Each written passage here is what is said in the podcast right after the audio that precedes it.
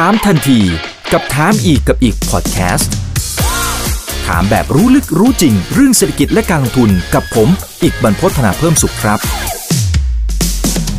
วัสดีครับ สวัสดีเพื่อนๆนักลงทุนทุกคนนะครับนี่คือ right now by อีกบรรพฒนะครับวันนี้ได้รับเกียรติเป็นอย่างสูงเลยนะครับที่เชิญทั้งสองท่านมานะครับร่วมพูดคุยกรณีทางฝั่งของคริปโตนะฮะแล้วก็บิตคอยนะครับที่ร่วงลงมาพอสมควรนะครับวันนี้ก็เลยเรียนเชิญพี่บิดครับคุณสุภกิจบุญศาสตร์นายกสมาคมสินทรัพย์ดิจิทัลไทยและเจ้าของช่องบิตแคสด้วยครับสวัสดีครับพี่บิดครับผมสวัสดีครับ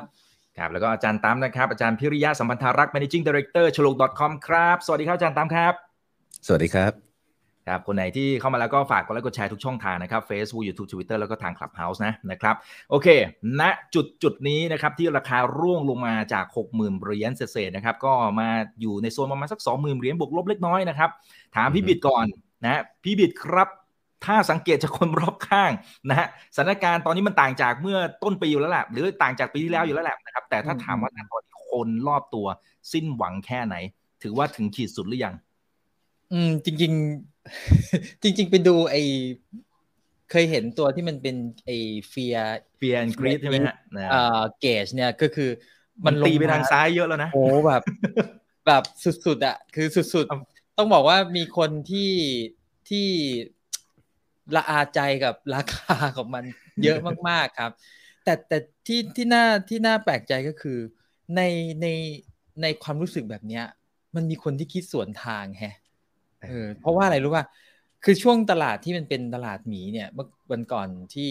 อาจารย์พิยะเขาก็จะมีมา confirm ข้างหลังกับผมนะว่าเอ้ยพี่ตลาดตลาดหมีมัน confirm ตลาดหมีหรือยังเนี่ยเพราะว่าเออในความรู้สึกคือมันเหมือนกับ มันไม่ใช่หมีแบบแบบแต่ก่อนที่มันเป็นนะหมีแต่ก่อนที่มันเป็นเนี่ยมันจะเป็นอีกรูปแบบหนึ่งแล้วในความรู้สึกมันเหมือนกับว่า เราอะเข้ามาในโซนตลาดหมีตั้งแต่ช่วงต้นปีแล้วนะ แต่ว่ามันไม่ใช่หมีแบบที่เรารู้จักอะมันเป็นหมีที่ทำไมคนยังมางานทำไมคนยังจัด คือต้องบอกว่าตอนที่ไป Block Mountain เนี่ยต้องยอมรับว่าโอ้คนยังคึกคักมาก แต่ในความรู้สึกเราอะเราเหมือนเราเข้ามาในดินแดนที่เป็น crypto winter เรียบร้อยแล้ว แต่เป็น crypto winter ที่ทำไมมันอบอุ่นแปลกๆ เราก็รู้สึกแปลกๆตั้งแต่ตอนนั้นแล้วแต่พอมาตอนเนี้ยในตลาดที่มันขา ลงหรือราคาที่มันลงอย่างเงี้ย ล่าสุดตอนที่มันลงหนักๆอะมันมีคนมาซื้อมามาเปิดออเดอร์ซื้อ hardware wallet ผมไงคือผมขาย hardware wallet ใช่ไหมอืมคือขายไม่ได้แบบสองอาทิตย์แบบไม่มีออเดอร์เข้ามาเลย พอราคามันร่วงหนักเฮ้ยมันมีออเดอร์เข้ามาเว้ยเราก็เลยรู้สึกว่าอืมจริง ๆ มันมีคนที่รอโอกาสอยู่เหมือนกัน แล้ว แล้วมีคนหนึ่งเขามาซื้อเขาบอกขอมาซื้อกับมือ เพราะว่าเขาอยากเขาอยากเจอผม ผมก็เลยได้มีโอกาสถามเขาว่าเฮ้ยคิดยังไงถึงที่ซื้อเขาบอกว่า ก่อนหน้านี้เขาพลาดในในครั้งที่แล้วเนาะอ่าเขาบอกว่ารอบเนี้ยเขาเขาจะไม่พลาดเขาพูดด้วยสายตาที่แบบเป็นประกายมาก แต่อันนี้อันนี้คือคือผมไม่ได้อยากจะมา influence ให้คนไปซื้อนะผมแค่จะบอกว่าในแง่มุมที่เราเจอในสภาพตลาดที่เห็นเนี่ย มันก็จะมีมุมมองหลายด้าน คือแต่ก่อนสมัยผมเด็ก ๆ เนี่ยผมก็ผมก็จะคิดคล้ายๆกับว่ามันจะมีเหมือนศูนย์กับหนึ่งอะว่าถ้าคนถ้าคนไม่ได้คิดว่าเป็นอ่าเขาเรียกว่าอะไรเอ่อถ้า ถ้าไม่ได้มีความกรีดก็คือเป็นเฟียไปเลย คือเราคิดแบบนั้น แต่จริง ๆ แล้วอะใจมนุษย์มันจะคล้ายๆ กับเกจที่มันเป็นอินเด็กซ์นั่นแหละ มันจะมีคนส่วนใหญ่ที่คิดไปทางนั้น แต่มันจะมีบางส่วนที่มองเห็นเป็นโอกาส เขาก็จะใช้โอกาสนี้ในการที่จะเก็บหรือหรือสะสมเนาะแต่ล่าสุดที่มันลงมาหนักๆแบบเนี้ยพร้อมกับข่าวที่มันแย่ๆสารพัดข่าวเนี่ยเอ่อก็แทบจะบอกได้ว่ามันออฟฟิ เชียลเป็น crypto winter ละมั้ง ผมใช้คำเขาไป official คือแบบเหมือน grand opening อะ grand crypto winter grand opening น่าจะเป็นเพิ่องย่างนั้นเริ่มเหรอได้ครับ grand opening เนี่ย คือจริงๆ ผมมีความรู้สึกว่ามันเข้ามาใน crypto winter เออตั้งตั้งแต่ต้นปีแล้วนะโอเคคืออาจจะลามมาตั้งแต่ปลายปีแล้วด้วยซ้ำหลังจากที่มัน all time high แล้วมันลงมาเนี่ย แต่ว่าพอรอบนี้เราเราไม่เห็นทางสว่างอะไรใดแต่ทั้งสิ้นมันมีแต่ข่าวลบอะ่ะคือมันกระหน่ำด้วยข่าวปึบปึบปึบแล้วก็ดูแล้ว น่าจะใช้เวลาที่จะ recover ผมก็เลยคิดว่า เออถ้าเราจะใช้คำว่า grand open grand opening สำหรับ crypto winter เนี่ยมันน่าจะพอจะจะเป็นไปได้นะ ต้องต้องถามอาจารย์พิริยะว่ามุมมองมองยังไงอ่าเพราะว่าอาจารย์อาจารย์พิริยะอาจารย์ตั้มเนี่ยจริง ๆ สัมผัสคนเยอะนะครับหมายถึงว่าอ่าทั้งสอนด้วยนะครับ แล้วก็อ่าแฟนคลับนู่นนี่นั่นอะไรต่างๆแล้วก็ไปตามช่องต่างๆ เนี่ยสัมผัสได้หรือยังครับว่าเฮ้ยตอนนี้คนไม่เอาละ คนไม่สนใจละ บิตคงบิตคอยน์มันคืออะไรไม่เอาแล้วตอนนี้บิตดอยหมดละนะไม่สนใจแล้วหรือเปล่าเป็นเวอร์ชันนั้นหรือยัง มีเหมือนที่พี่บิดว่าเลยคือมันมีมันมีทั้งสองแบบนะฮะเอ่อใช่อย่างแรกเลย confirm ก่อนนะครับ มันมาแล้วกระแสที่มันเคยเกิดขึ้นในช่วงตั้งแต่ปี 2014-2015 นะฮะเอ่อ2018 ต่างๆ นานานั่นก็คือหมายว่าลักษณะบรรยากาศของการที่มันมีคนที่อาจจะเรียกว่าหมดหวัง disillusion หรือว่า โกรธนะฮะแล้วก็แค้นแล้วก็กลายเป็นว่ากลายเป็นความเกลียดชังแทนอะไรแบบเนี้ยมันเริ่มมาเยอะแล้วนะครับผมเองก็โดนโจมตีเยอะพอสมควรในช่วงนี้กับข้อความที่แบบว่าอะไรนะคือแบบโง่แล้วยังจะพาคนอื่นตายอีกอะไรเงี้ยคือแบบมันก็จะเริ่มมีมาเยอะนะฮะในขณะเดียวกัน มันก็มันก็ยังดูเหมือนมีคนไม่ยอมหมดหวังอยู่ประมาณหนึ่งเหมือนกันนะฮะมันก็ยังมีการ accumulate ยังมีการเก็บของเยอะ ในช่วงเวลาที่เกิดขึ้นนะครับ แต่ผมก็รู้สึกเหมือนพี่เบสคือ ก่อนหน้านี้มันเหมือนมันบรรยากาศมันแปลกๆ มันยื้อๆอะไรอยู่บางอย่างนะเราอยากจะบอกว่ามันมันหน้าหนาวแล้วแหละ มันเป็นไซเคิลลงแล้วแหละ แต่ว่ามันก็มีหลายอย่างที่ทำให้เราโทษทีนะที่ทำให้เรารู้สึกว่านะเจอคนเยอะก็เลยไม่สบายใช่ไหมนะที่ทำให้เรารู้สึกว่าเราไม่รู้ว่ามันคืออะไรกันแน่นะถ้าใครถ้าใครติดตามรายการผมผมก็จะวิเคราะห์ว่าแบบ มันมีหลายความเป็นไปได้ แล้วผมก็ไม่รู้ว่ามันคืออะไร มันจะเป็นแบบว่า expanded triangle wave 4 มันจะเป็นเวฟ2มันจะเป็นการลงครั้งใหญ่ หรือมันจะเป็นการลงครั้งเล็ก ข่าวก็ไม่ชัดเจนใช่ไหมฮะเอ่อตอนช่วงนั้นเองเนี่ยวงการต่างๆ ก็ยังดูเฟื่องฟูกันดีดีฟงดีฟา NFT ก็ยังดูแบบอะมันไม่มันไม่ยอมหมดกำลังสักที แต่อยู่ดีทุกอย่างมันก็ตัดชึบพร้อมกันหมดเลยเนาะกับการล่มสลายของของของเงินกู้ที่ถูกสร้างขึ้นมาให้เป็นเงินอยู่ในโลกคริปโตอีกทีหนึ่งนะฮะการล่มสลายของเรียกว่าตัว algorithmic stable coin ตามมาด้วยการล่มของกองทุน DeFi ต่างๆ นานา ซึ่งคิดว่ายังจะมีโอกาสที่จะมีหายนะตามต่อจากนี้อีกเยอะเนี่ยนะก็เหมือนเป็นการฟันธงแหละ แต่ปัญหามันอยู่ตรงนี้คือมันมาฟันตรงนี้เนี่ยนะสำหรับหลายคนมันสายเกินไป สำหรับคนหลายคนที่ยังไม่มั่นใจว่าเฮ้ยสรุปมันจะหมีไม่หมีแล้วก็ถือมาเรื่อยๆ ถึงตอนนี้เนี่ยนะฮะถ้าคำถามหลักๆ คือที่หลายคนจะถามผมก็คือว่าขายดีไหมเนี่ยก็ต้องบอกว่ามันสายเกินไปแล้วสำหรับการจะคิดเอ่อว่าว่าขายดีไหมนะฮะถ้าถ้าใครติดตามไม่ว่าจะเป็น Facebook Post หรือทางรายการที่ที่ผมจัดเรื่อยๆ ก็จะบอกจริง ๆ มันจะมีผมจะมีระบบอย่าง Action Zone แจกไว้เนี่ยมันให้ขายตั้งแต่ทำห้าหมื่นแปดละเอ่อซึ่งซึ่งถ้าใครอยากจะเก็งกำไร มันก็ต้องขายตั้งแต่ตอนนั้นแหละ ระบบมันให้ขายนะครับ แล้วก็มีคนถามว่าผมขายไหมส่วนตัวผมบอกผมไม่ได้เทรด ผมไม่ได้เทรด ผมออม เพราะฉะนั้นคือมันไม่มีซื้อไม่มีขายอยู่แล้ว ผมก็ค่อยๆออมไปเรื่อยมันก็มีคนตีความผิดเนาะว่าว่าว่ากลายเป็นว่าเฮ้ยเราไม่เราเรายังคิดว่ามันจะขึ้นคือเวลาผมออมผมไม่ได้คิดว่ามันจะขึ้นหรือมันจะลงผมออมนะฮะอันนี้ก็ต้องบอกว่าเป็นเป็นวัตถุประสงค์ที่แตกต่างกันแล้วกัน แต่ว่าก็ต้องบอกว่ามาถึงตอนนี้เนี่ย บรรยากาศก็ก็เป็นตลาดหมีที่ไม่เหมือนรอบที่แล้วนะนะฮะไม่เหมือนรอบที่แล้วแล้วผมมีความรู้สึกว่าต่อจากนี้ไปมันก็จะมีลักษณะที่ไม่เหมือนรอบที่แล้วเหมือนกัน ถ้ามันจะเหมือนเนี่ยผมคิดว่ามันจะใกล้เคียงกับตลาดมีช่วง 2014-2015 มากกว่านะครับซึ่งซึ่งมันเป็นยังไงเนี่ยก็ลองย้อนไปดูได้นะฮะเมื่อวานนี้ผมเพิ่งจัดรายการ อันนี้เป็นรายการอัดนะเราไม่รู้เงินออกวันไหนแต่ว่าเมื่อวานนี้หมายถึงว่าวันอังคาร นะฮะ CDC Bitcoin Talk ผมเพิ่งเล่าประสบการณ์ที่ผมผ่านช่วงตลาดหมีตอน 2012 ตอน 2014 ถึง 2016 นะฮะ แล้วก็ตอน 2018 2019 มาว่ามันแตกต่างกันยังไง แล้วถ้าเราพิจารณาตามเชิงเทคนิคเราจะเห็นว่ามันมีความเกี่ยวข้องกันว่าทำไมมันถึงแตกต่างกันนะครับผมคิดว่าครั้งนี้เนี่ยจะเป็นจะเป็นลักษณะที่ใกล้ๆเคียงกับในช่วงช่วงที่มันตลาดซบเซาช่วง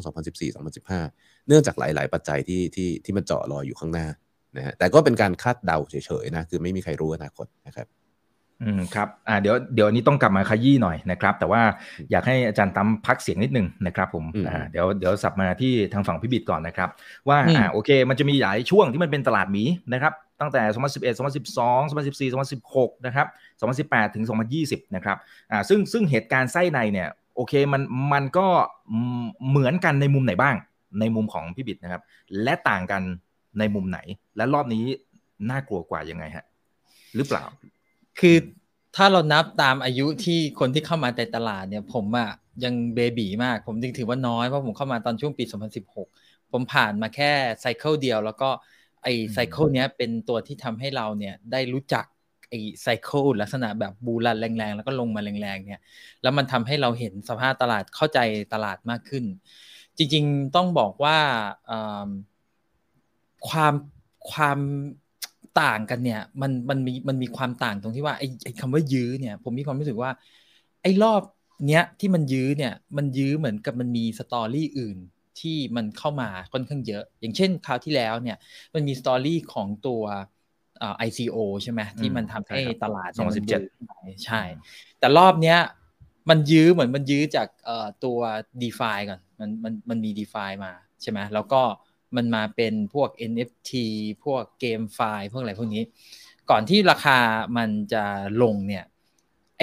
เหมือนเหมือนมันมีเรื่องราวอื่นที่มันเข้ามาเสริมเสริมเสริมแล้วมันก็เลยยังไม่มันยังไม่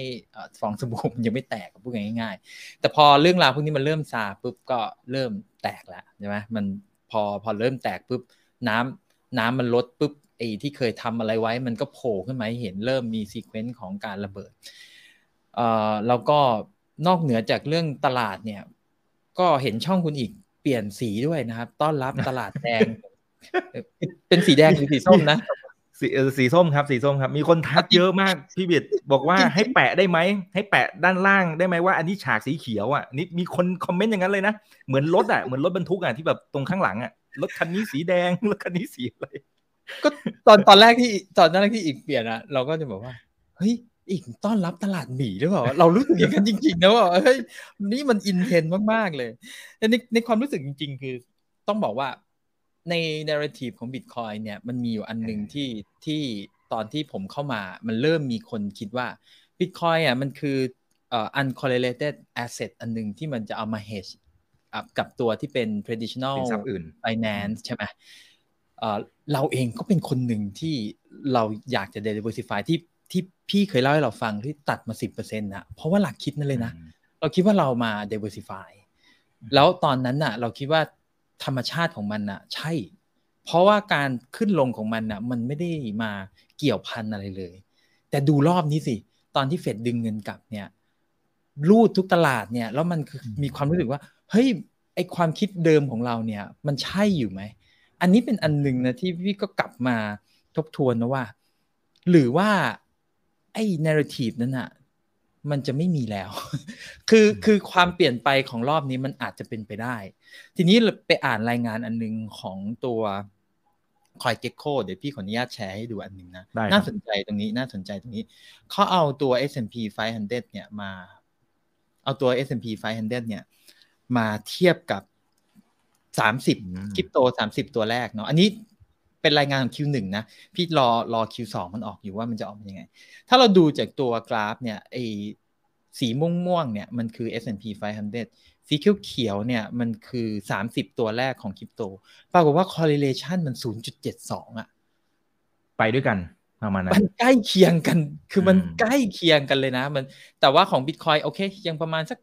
0.5 แต่มันขึ้นนะ แต่มันเพิ่มขึ้นจากเดิม แปลว่า มันสังเกตได้ชัดว่า behavior อันเนี้ยมันถูกคือมันก็คือคนที่อยู่ในตลาดนั้นอะเข้ามาในตลาดนี้ไง แล้วก็ทำให้ behavior ของมันเนี่ยเริ่มเฟดจากที่เคยเป็น uncorrelated มาเป็นเริ่มมี correlated คือเริ่มมีความสัมพันธ์เกี่ยวข้องกันเลยไม่แปลกใจว่าเอ่อที่มันลูดลงมาส่วนหนึ่งเนี่ยก็เป็นเพราะว่าอะมันมีคนที่อยู่ในตลาดนั้นเนี่ยเข้าเข้ามา แล้วก็เริ่มมีพฤติกรรมการคิดอะไรที่มันเปลี่ยนไปนะแล้วก็มันเลย เริ่มพอจะเข้าใจธรรมชาติอย่างหนึ่งว่า อันนี้หรือเปล่าที่มันทำให้อาการที่มันเกิดขึ้นในหลาย ๆ อย่างที่มันเปลี่ยนไปเนี่ย เพราะว่ามันมีการเบรนของความคิดในลักษณะแบบนี้เข้ามา อันนี้เป็นอีกอันนึงนะที่เป็นข้อสังเกตที่ที่อยากแชร์ อยากแชร์ให้ฟัง อันนี้เป็นเป็นเชิงสแตทไงคือ เวลาเราเราคุยกันด้วยความรู้สึกเนี่ยเราก็อาจจะยังงงๆอยู่ว่าเอ๊ะแล้วจริง ๆ แล้วเนี่ยสิ่งที่มันเกิดขึ้นเนี่ยมันคืออะไร พอเราได้เริ่มเห็นว่าเฮ้ย สิ่งที่เราเข้ามาตอนนั้นเนี่ย มันเปลี่ยนไปหรือเปล่า มันน่าจะเปลี่ยนไปจากตอนที่ปี 2016 ที่พี่เริ่มเข้ามาแล้วก็เอ้ยเอามาเริ่มมามามา diversify อะไรบางอย่าง ถ้าพื้นฐานตรงนี้มันมันปรับมันเปลี่ยนเนี่ยวิธีการในการลงเราจะต้องปรับหรือเปล่าอันนี้ อันนี้ผมอาจจะต้องไปทบทวนตัวเองดูว่า แล้ว allocation ที่เราจะลงจริง ๆ เนี่ยมันควรจะลงในสัดส่วนอะไรยังไงเท่าไหร่นะครับอะแชร์ประมาณนี้ อืมอืมแต่มันมันสั่นคลอน ความเชื่อมากน้อยแค่ไหนหมายถึงว่าอ่าอย่างอย่างอ่าสมมติอาจารย์ตั้มเมื่อสักครู่นี้บอกว่าอ่าก็เก็บออมเก็บออมไปเรื่อยๆนะครับแต่ว่าอาจารย์ตั้มเนี่ยจะจะเป็นในเชิงของโอ้โหมันแบบเป็นเหรียญเปลี่ยนโลกอะไรที่ที่เราคุยกันมาหลายต่อหลายเทปแล้วเนี่ยนะครับ มันสั่นคลอนในมุมนั้นด้วยไหมในคือมุมของจพี่บิ๊กริงๆจริงๆเวลาเขาเขาสั่นคลอนเขาไม่ได้สั่นคลอนคนที่เข้าใจเทคโนโลยีนะเพราะว่าอ่าถ้าถ้าว่ากันที่จริง ๆ ตัวบิตคอยมันไม่ได้มีอะไรกระทบเลยอะมันเหมือนกับอื มันเหมือนกับเวลาที่มีคนใช้รถใช้ถนนอะคนที่ใช้รถใช้ถนนเนี่ยมันจะไม่ได้ไป correlate กับไม่ไม่เอาราคาไม่เอาราคานี่นะไม่ไม่เอาราคาน้ำมันเพราะว่าราคาน้ำมันมันผลใช่ไหมคือเวลาคนที่ใช้รถใช้ถนนที่มันเกิดจากกิจกรรมอะไรบางอย่างที่เขาทำอยู่แล้วอะถ้ามันมีเรื่องของตัว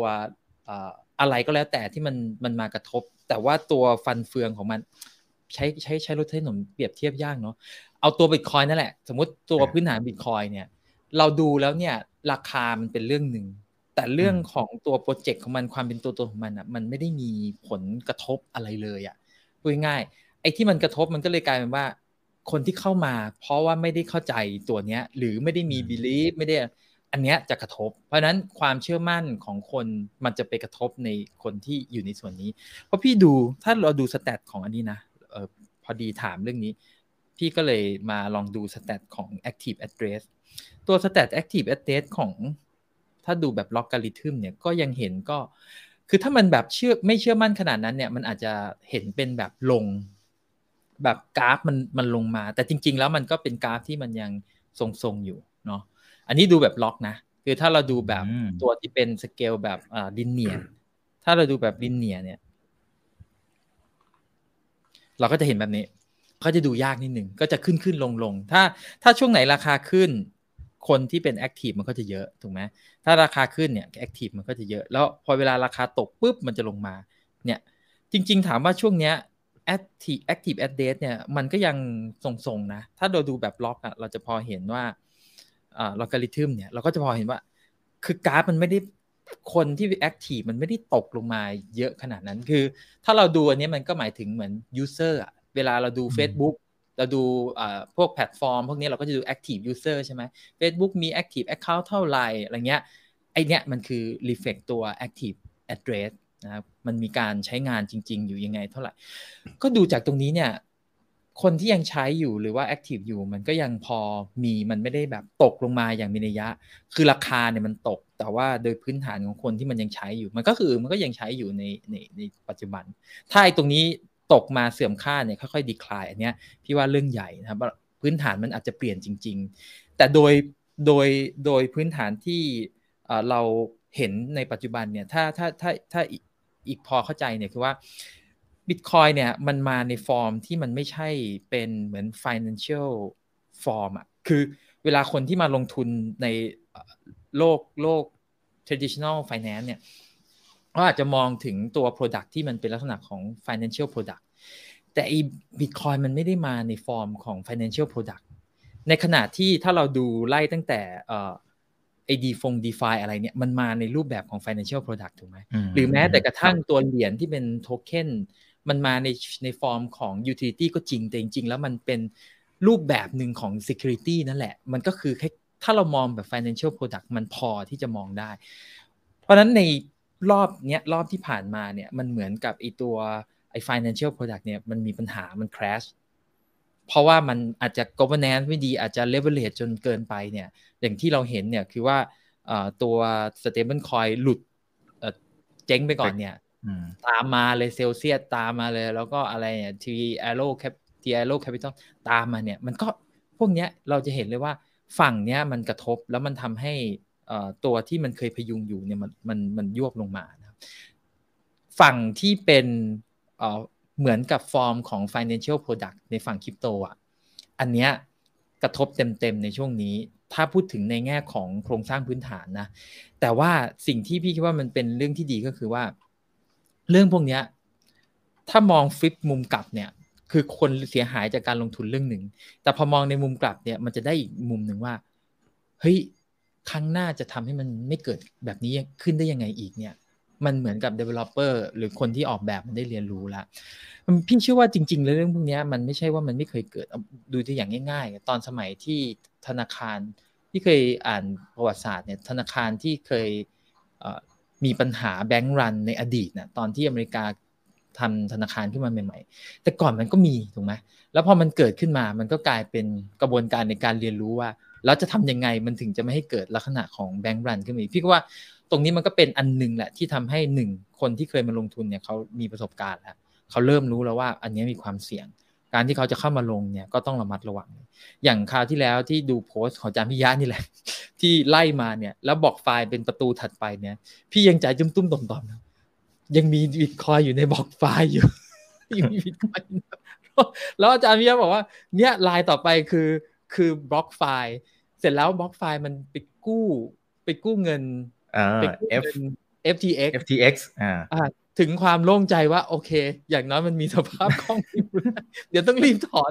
คือที่ที่ยังเสียดายอยู่คืออะไรไอ้บล็อกไฟล์เนี่ยมันบอกว่ามันจะไม่ให้ดอกเบี้ยแล้วคือมันจะไม่ให้ดอกเบี้ยกับคนที่สมัครใหม่ เราก็กลัวว่าไอ้ไอ้บิตคอยที่มีอยู่น้อยนิดของเราที่อยู่ในนั้นน่ะ มันจะไม่ได้ดอกเบี้ยอีกต่อไป ถ้าเราดึงออกมาเราก็เลยรอดูก่อนว่า คือขี้เหนียวอะขี้เหนียวขี้เหนียวกำไรอะเดี๋ยวต้นทุนจะหายหมดนี่สงสัยจะต้องเปลี่ยนวิธีคิดละ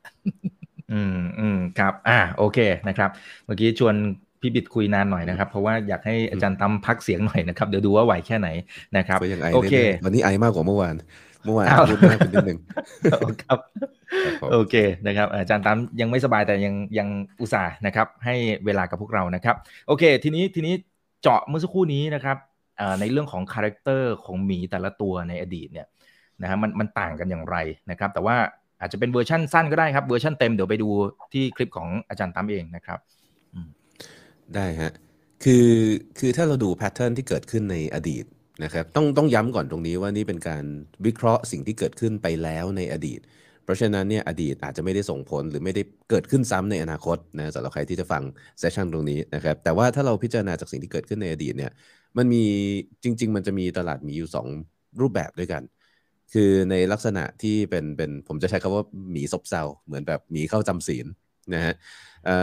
ตลาดลักษณะแบบนี้เนี่ยเวลาลงเนี่ยมันจะลงแบบเราไม่ค่อยรู้ตัวเท่าไหร่ มันจะค่อยๆ ลงค่อยๆ ripple down ไปเรื่อยๆนะฮะเราจะคิดว่ามันจะขึ้นแล้วเดี๋ยวมันก็ลงใหม่ เราจะคิดว่ามันจะขึ้นแล้วเดี๋ยวมันก็ลงใหม่รู้ตัวอีกทีหนึ่งมันลงมาแล้วเจ็ดสิบแปดสิบเปอร์เซ็นต์แล้วหลังจากนั้นเนี่ยก็ซบเซาอยู่อย่างนั้นนะอีกเป็นเวลานานนะฮะอีกเป็นเวลานานพอสมควร กับอีกแบบหนึ่งเนี่ยคือเป็นตลาดหมีที่เรียกว่าลงหนักลงแรง ลงเร็ว แล้วก็ฟื้นตัวเร็ว แล้วก็มีการถล่มขึ้นลง มีการเหวี่ยงรุนแรงอยู่ตลอดเวลานะฮะแล้วก็หลังจากนั้นพอมันเหวี่ยงไปเหวี่ยงมาสักพักหนึ่งอาจจะเวลาไม่นานมากนะก็กลับตัวขึ้นมาใหม่ ถ้าเราไปดูช่วง 2012 ที่บิตคอยน์ตอนนั้นจะโด่งดังเรื่องของการถูกใช้ในการซื้อสิ่งของผิดกฎหมายเนี่ยนะฮะที่ Silk Road แล้ว Silk Road โดนจับปิดไปเนี่ยมันก็ crash ลงมาประมาณ80กว่าเปอร์เซ็นต์แล้วมันก็แต่ว่าตอนที่มันคราชตรงนั้นเนี่ยคนยังไม่ได้เขาเรียกว่าอะไร ตอนนั้นนี่มันยังมีแค่บิตคอยเอาคอยเพิ่งเริ่มต้นนะฮะคนยังไม่ได้เขาเรียกว่ายังไม่ได้คนที่อยู่ในวงการไม่ได้ไม่ได้เสื่อมเสียความมั่นใจอะไรต่ออะไรในบิตคอยแค่ว่าที่ที่จะเอาบิตคอยไปใช้ได้ตอนนั้นเนี่ยมันหายไปนะฮะมันก็เกิดความแบบว่าความตื่นตระหนกตกใจกันในวงการมีการเทขาย แต่ว่าในขณะเดียวกันก็ยังมีคนที่ต้องการซื้อ แล้วก็มีการที่จะแบบว่าพยายามหาทางทำกำไร มีการผลิตพวกสิ่งที่เรียกว่าเหรียญอื่นอะ บิตคอยใช้ไม่ได้แล้วที่นี่เขาไม่ใช้เรามีเหรียญอื่นนู่นนี่นั่นมาขายมาขายกันเป็นเอาคอยส่งผลให้เกิดการบูมรอบต่อมาเนี่ยนะฮะแต่ก่อนที่จะเกิดการบูมเนี่ยมันก็มีการแบบว่าจะขึ้นไม่ขึ้นขึ้นไม่ขึ้นเนี่ยเหวี่ยงกันอยู่ทำให้ตลาดมันค่อนข้างคึกคัก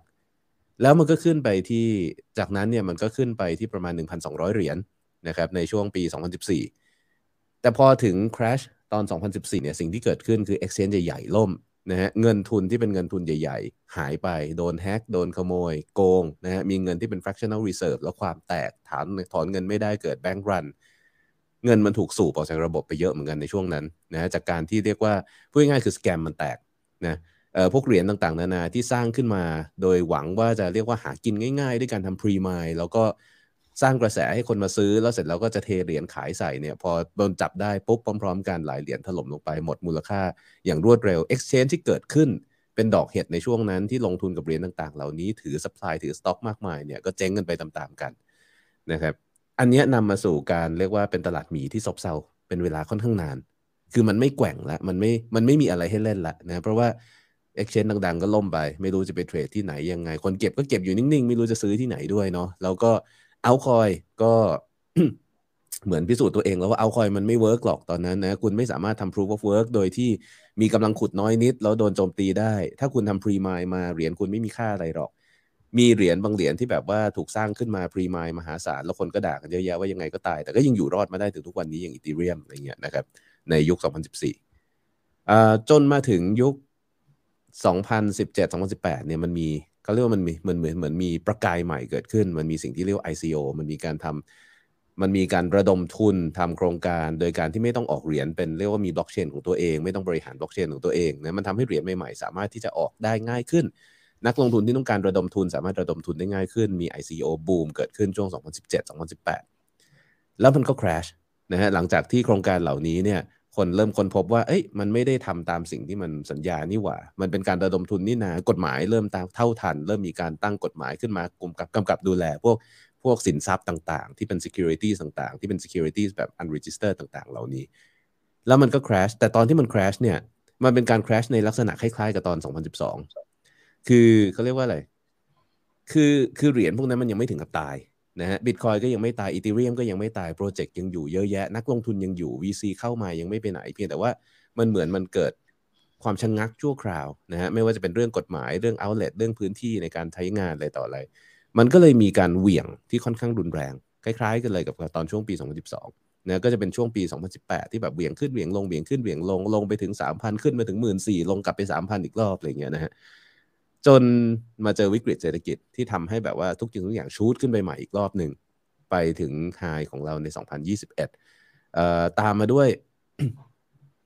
ก็เรียกว่าอะไรจากวงการที่มันมีแค่การทำโทเค็นทำ ICO มันก็ evolve ขึ้นไปนะฮะกลุ่มกองทุนต่างๆ เหมือนเดิม ที่ลงทุนอยู่ก็เรียกว่าขยายกิจการขยายโปรเจกต์ขึ้นมาทำ DeFi นะทำ NFT ทำนู่นทำนี่ มันยังเป็นคล้ายๆเป็น movement เดิมจากตอน 2017 นั่นแหละ แค่ขยายตัวขึ้น เหมือนกับตอน 2014 ที่เป็น movement เดิมจาก 2012 ที่ขยายตัวขึ้น แล้วการล่มสลายรอบหลังเนี่ยมันกลายเป็นการพังของเรียกว่าพังเชิงโครงสร้างนะของสิ่งที่มันสร้างตัวขึ้นมาต่างๆ เหล่านี้ สิ่งที่ d e f าทำเนี่ยคือการเรียกว่าสร้างกลไกในการผลิตเงินขึ้นมาในโลกคริปโต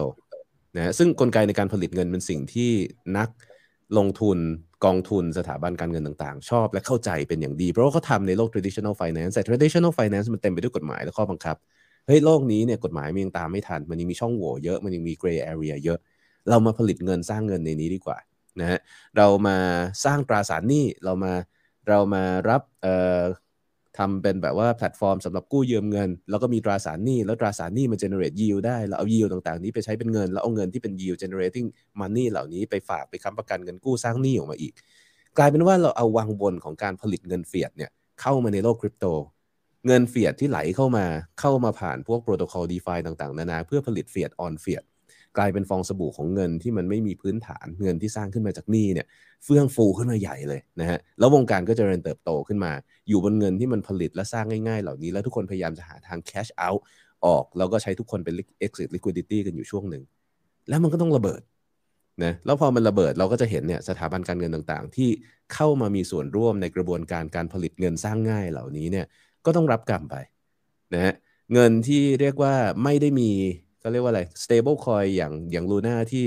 ใช้เหรียญที่ตัวเหรียญเองก็ไม่ได้มีมูลค่าอะไร หรือไม่ได้สามารถทำอะไรได้มาแบ็กหลังเนี่ยในที่สุดพอ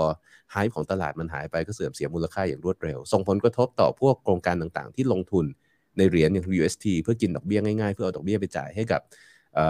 นักลงทุนอื่นๆ อีกใช่ไหมทุกอย่างมันเป็นงูกินหาง มันขยายตัวไปเรื่อยๆ เราเห็นเซลเซียสนะฮะล่มกำลังจะล่มนะฮะเราเห็นทรี Arrows Capital ดูมีความเสี่ยงว่าจะล่ม เราเห็นอย่างที่เมื่อกี้บอก BlockFi ก็มีความเสี่ยงว่าจะล่มนะ Nexo ก็มีความเสี่ยงว่าจะล่มพวก project ต่างๆ นานาที่ที่เรียกว่าเกิดขึ้นมาไม่ว่าจะเป็น CeFi หรือ DeFi ที่ให้บริการ Financial Service ในการผลิตพวกตราสารหนี้ต่างๆ นานาเหล่านี้ตอนนี้กำลังถูก stress test อย่างรุนแรง แล้วเพื่อผมเชื่อว่าจะมีอีกหลายเจ้าที่เรียกว่า implode แล้วเงินมันจะหายไป เหมือน balance sheet มันจะถูกหดตัวลง ไม่ใช่เพราะการดึงเงินออกของเฟดด้วยนะ มันหดตัวลงเพราะนี่คือ balance sheet ที่เกิดขึ้นในโลกคริปโตเลยนะนี่คือเงินที่ถูกสร้างถูกเสกขึ้นมาในโลกนี้เลยที่มันกำลังจะต้องปุ๊บหายไปเนี่ย แล้วมันจะเกิดอะไรขึ้นล่ะ หลังจากนี้มันก็จะมีการเรียนรู้บทเรียนนะฮะเรียนรู้บทเรียนว่าเราไม่ควรที่จะไปฝืนธรรมชาติ เราไม่ควรที่จะเอากลไกของการสร้างหนี้เป็นเงินเข้ามาเล่นกันโดยที่ไม่มี regulation กันอีกต่อไปในวงการนี้นะฮะมันก็ผมมองว่ามันจะคล้ายๆ กับยุค 2014 2015 อย่างที่บอกเมื่อกี้คือ มันน่าจะมีลักษณะของความซบเซาเป็นเวลานานพอสมควรจนกว่าที่เราจะหา bearing ใหม่ได้ว่าอะไรจะเป็นตัวผลักดันให้ตลาดเนี้ยมันกลับมาคึกคักได้ใหม่อีกนะครับหรือว่ามันจะกลับมาอีกได้หรือเปล่า ถ้าเราพูดถึงตลาดคริปโตอันนี้ก็ไม่แน่ใจเหมือนกันเดี๋ยวก็จะมีมุกใหม่นะมุกใหม่สแกมใหม่ๆเอ่อวิธีการหากินใหม่ ๆ เข้ามา ที่จะหลอกให้คนเสียบิตคอยของเขาไป แล้วก็แล้วก็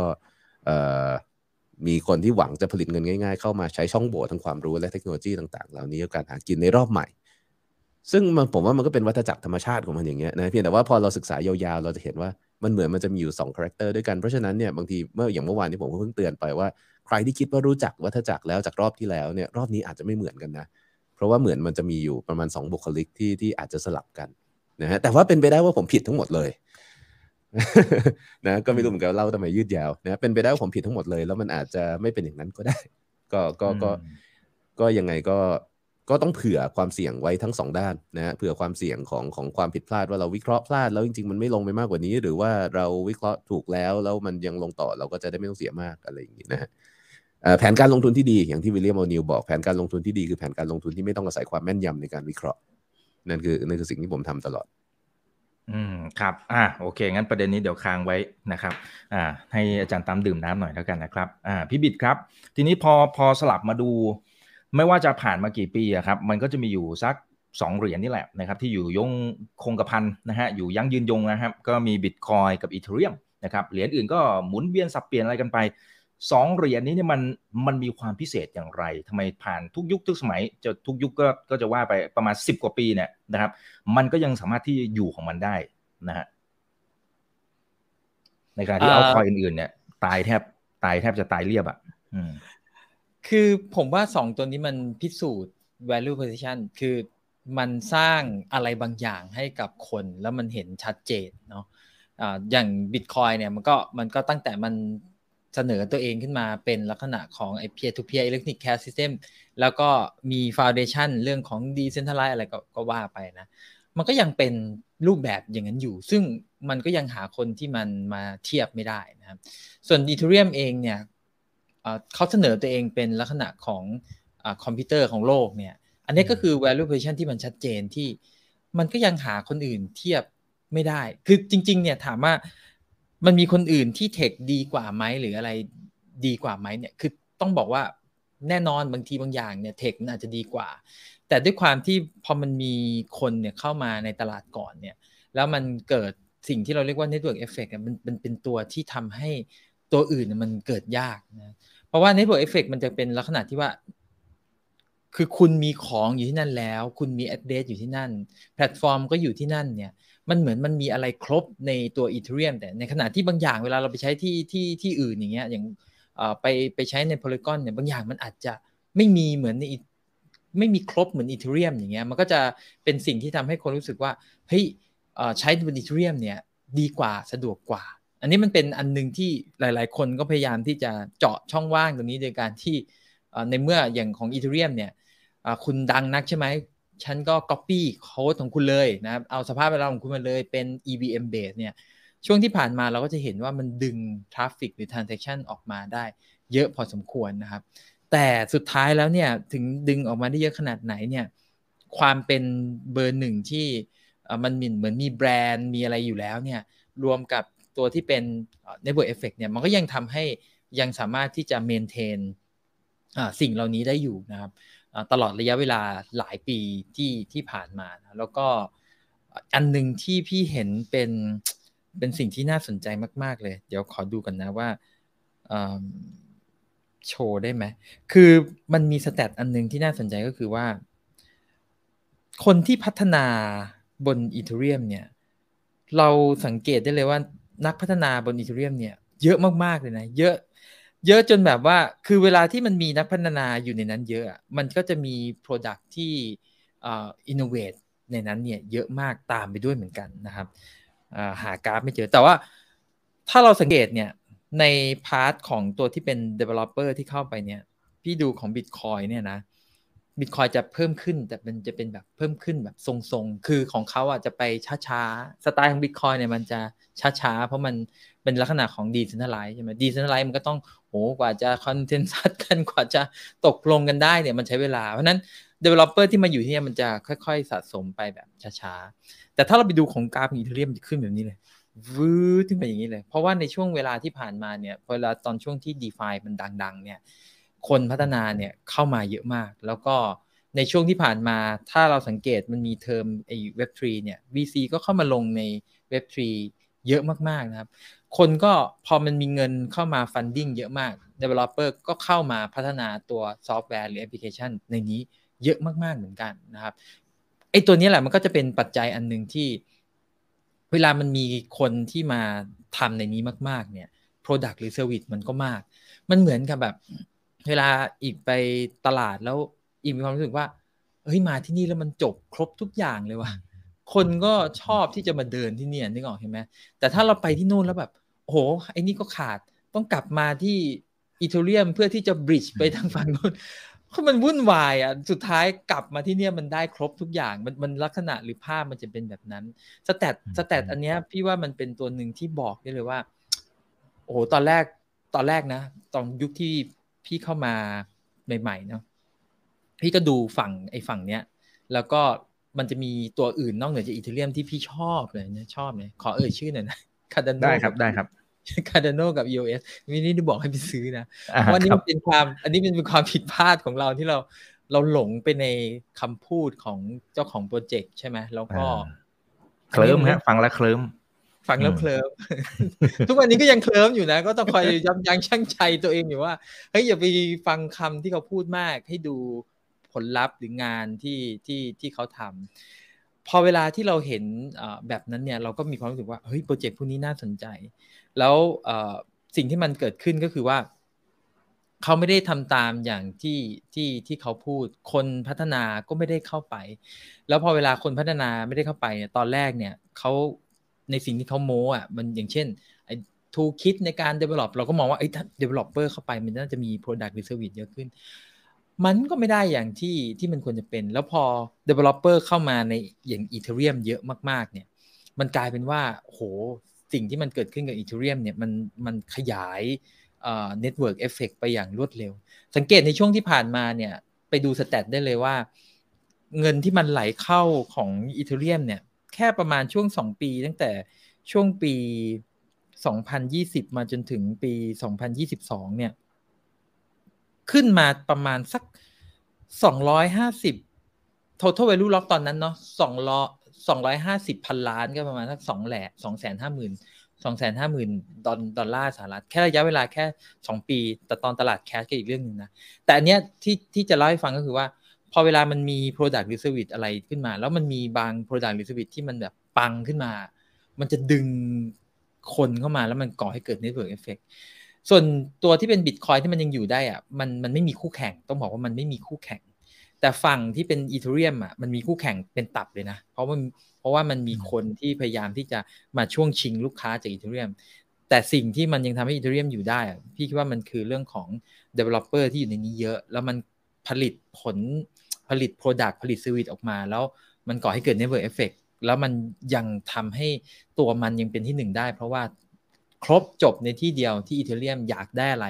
คุณคุณมีคุณหาได้ อันนี้แหละมันเป็นตัวที่ดึงให้คนเนี่ยอยู่อยู่ใน network นี้นะครับ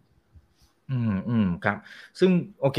เอ่ออันเดี๋ยวผมสลับไปที่จารย์ตั้มก่อนแล้วกันนะครับนะฮะเดี๋ยวเดี๋ยวจะเอ่อยาวไปนะครับโอเคนะฮะเอ่อถ้าถ้ามองในมุมของพื้นฐานนะเรื่องราคานั้นอีกเรื่องหนึ่งราคามันอยู่ในกระดานอีกเรื่องหนึ่งครับแต่ถ้าในเชิงของพื้นฐานของบิตคอยเนี่ยมัน มันมีในมิติไหนบ้างที่มองดูแล้วเฮ้ยจริงๆมันแข็งแรงมากขึ้นเรื่อยๆนะนะครับแล้วก็โอเคราคามันคือ Mr. Market เป็นคนกำหนดนะครับเมื่อกี้เมื่อกี้พี่บิดมีโชว์ไอตัว active user มันก็คงจะไกลๆแหละเป็นเป็นมิติหนึ่งนะครับแต่ว่าในเชิงที่ที่จารย์ตั้มเองอยู่ในวงการแล้วก็โอ้โหแบบเจาะลึกเรื่องนี้เนี่ยมันดูจากตรงไหนได้บ้างว่าเฮ้ยเอาเข้าจริงแล้วเนี่ยตอนนี้พื้นฐานรอบนี้เนี่ยมันมันแข็งแรงมากกว่าไอ้รอบที่มันผ่านมานะ ถึงแม้ว่าจังหวะของการ crash มันจะลงมาแบบโอ้โห magnitude เนี่ยมันจะเยอะพอสมควร อืม อืม ไม่รู้เหมือนกันว่าจะดูทางไหนนะฮะอ่ามันก็แข็งแกร่งขึ้นทุกทางนะ เรื่อยๆนะครับเรื่อยๆอย่างที่พี่บิดว่าบิตคอยมันจะเริญเติบโตแบบเนิบๆของมันไปนะจริงๆหนึ่งใน factor ที่ทำให้ developer ในบิตคอยมันไม่พุ่งเร็วอย่าง Ethereum เนี่ยหลักหลักหลักสำคัญอันหนึ่งเลยคือมันไม่มีไม่มีใครจ้างให้ให้เป็นนะฮะเอ่อ developer Ethereum หลายคนเนี่ยพูดง่ายก็คือว่ามันมีคนว่าจ้างนะเอาเข้ามาผลิตนู่นผลิตนี่ทำมันนู่นทำนี่เราก็ได้เป็น มันมีงานมี job opportunity เยอะ developer Bitcoin ส่วนใหญ่คือ basically คือรวยแล้วเราก็ไม่รู้จะทำอะไรนะฮะเราก็ทำงานพาร์ทไทม์กัน เพราะฉะนั้นเนี่ยมันจะเป็น community อีกแบบหนึ่งเออมันเป็นอย่างนั้นเพราะมันไม่มีเจ้าของ คือพอไม่มีเจ้าของไม่มีบริษัทมันจะไปทำงานให้ใครล่ะนะมันไม่มีใครมาจ่ายเงินเดือนให้อยากทำก็ทำด้วยใจรัก แล้วก็อยู่ด้วยกันอย่างนั้นไปนะฮะแต่ว่านั่นคือสิ่งที่ผมมองว่ามันกำลังค่อยๆเปลี่ยนเหมือนกัน ซึ่งไม่แน่ใจว่าจะเป็นข้อดีหรือข้อเสีย เพราะว่าในปัจจุบันเนี่ยมันเริ่มมีแอปพลิเคชันที่ นำบิตคอยไปใช้งานนะฮะในรูปแบบที่หลากหลายขึ้น คือมันมีความต้องการในการนำบิตคอยไปใช้งานในรูปแบบที่หลากหลายขึ้น ไม่ว่าจะเป็นในแบบที่มันไปพัวพันกับเหรียญอื่นๆนะฮะในลักษณะของการไปบริดจ์ไปฝากเอาไว้ หรือว่าจะเป็นในลักษณะของการที่ว่าจะสร้าง financial service ต่างๆ ขึ้นมาบน Bitcoin เองเลยนะฮะ อันนี้ก็ต้องบอกว่าส่วนหนึ่งเนี่ยก็ต้องต้องขอบคุณเทคโนโลยีเช่น Lightning Network ที่เกิดขึ้นเนี่ยที่กระตุ้นให้เกิดเรียกว่าความคึกคักขึ้นในในในหมู่ developer ของ Bitcoin นะ เพราะฉะนั้นจริง ๆ ตอนนี้จะพูดว่า developer Bitcoin มีเท่าไหร่เนี่ยพูดยากมากแล้ว เพราะว่าเราไม่สามารถไปดูอย่างในแบบ GitHub Bitcoin มี developer กี่คนทำงานกี่คน เพราะว่าเราก็จะเริ่มมีบริษัทที่พัฒนาอยู่บน Lightning Network คนเหล่านี้คือ developer ของ Bitcoin หรือเปล่านะเขาก็ต้องทำ Bitcoin programming เป็นนะฮะแต่ว่าเขากำลังพัฒนา usage ของการใช้งาน Bitcoin บนระบบของ Lightning เรามีบริษัทที่ทำพวก tokenization ข้างบน Lightning นะฮะเรามีพวก side chain อย่าง Liquid เพราะฉะนั้นเนี่ยจะมี developer ในในในเขาเรียกว่า ในในวงการข้างเคียงที่จริง ๆ แล้วคือ Bitcoin developer นี่แหละนะเพิ่มขึ้นอย่างรวดเร็วในตอนนี้ ซึ่งนี่ก็เป็นหนึ่งใน factor ที่แสดงถึงความเรียกว่าความแข็งแกร่งของของการใช้งานของมัน คือมันเริ่มมีรูปแบบการใช้งานที่หลากหลายมากขึ้น ผมชอบดูตัวนี้มากกว่านะฮะแต่ว่าจริง ๆ ถ้าเราพูดถึง factor ทั่วไปที่ที่ชี้ถึงความแข็งแกร่งจริง ๆ อันหนึ่งของ Bitcoin ก็คงเลี่ยงไม่พ้น node นะฮะถึงตอนนี้ Bitcoin ก็ยังเป็น network เดียวที่มี node จำนวนเยอะมาก โดยที่ node แต่ละ node เนี่ยค่าใช้จ่ายในการรัน node ถูกมาก ทำให้คนที่รัน node ก็รันทิ้งรันขว้างได้เลยนะฮะแล้วคนที่รัน node ทุกคนเนี่ยไม่จำเป็นต้องเชื่อฟังกัน ไม่มี coordinator มาคอยบอกว่าคุณจะต้องใช้เวอร์ชันนั้นใช้เวอร์ชันนี้นะฮะยังไม่มีการ hard fork ใด ๆ ที่จะเรียกว่าต้องทำให้เกิดการอัปเกรดเวอร์ชันไม่งั้นถูกทิ้งไว้ข้างหลัง ทุก node มีความอิสระ แล้วก็มีจำนวนที่เพิ่มขึ้นเรื่อยๆนะฮะอันนี้เป็นเป็นสิ่งที่เรียกว่าทำให้ network เนี่ยมันสามารถต่อต้านการพยายามเข้ามาควบคุมแทรกแซงหรือทำให้มันมีการรวมศูนย์อำนาจได้ดีที่สุด factor หนึ่งเพราะว่า node คือผู้คุมกฎของทั้งระบบ นะแตกต่างจาก network อย่างเช่น Ethereum ที่ node เกือบทั้งหมดไปรวมอยู่ในคอมพิวเตอร์แค่ไม่กี่เครื่องแล้ว เพราะฉะนั้นการจะควบคุมระบบ หรือการจะกำหนดให้ hard fork ไปในทิศทางเดียวกันมันควบคุมได้ง่ายนะแล้วจริงๆเนี่ยในโค้ดของ Ethereum เองก็จะมีการฝังระเบิดเวลาอยู่แล้วว่าถ้าคุณไม่ยอมตาม Developer นะฮะคุณก็จะถูกทิ้งไว้ข้างหลังแล้ว node ของคุณก็ใช้งานไม่ได้ เพราะฉะนั้นเนี่ยมันก็เป็นการมัดมือชก แล้วว่าอำนาจทั้งหมดอยู่ในมือของ Developer และ Ethereum Foundation กลายเป็นเหรียญ Centralized ศูนย์กลางที่มีการ pre-mine 75%ไม่ค่อยมีค่าอะไรอยู่ดีนะฮะ ดังนั้นเนี่ยพอเรามาพูดถึงตรงนี้โนดก็แข็งแรงกำลังขุดก็แข็งแรง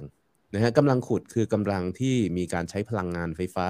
การทำงานจริงในโลกจริงที่ไม่สามารถโกงได้เนี่ยเข้ามาปกป้องระบบ เพื่อป้องกันไม่ให้มีการแก้ไขบัญชีย้อนหลังทำให้ตัวบัญชีเนี่ยสามารถเป็น record เป็นเขาเรียกว่าบันทึกของธุรกรรม ฉบับที่เป็นความจริงเพียงหนึ่งเดียว ที่ไม่สามารถที่จะถูกแก้ไขเปลี่ยนแปลงได้เนี่ย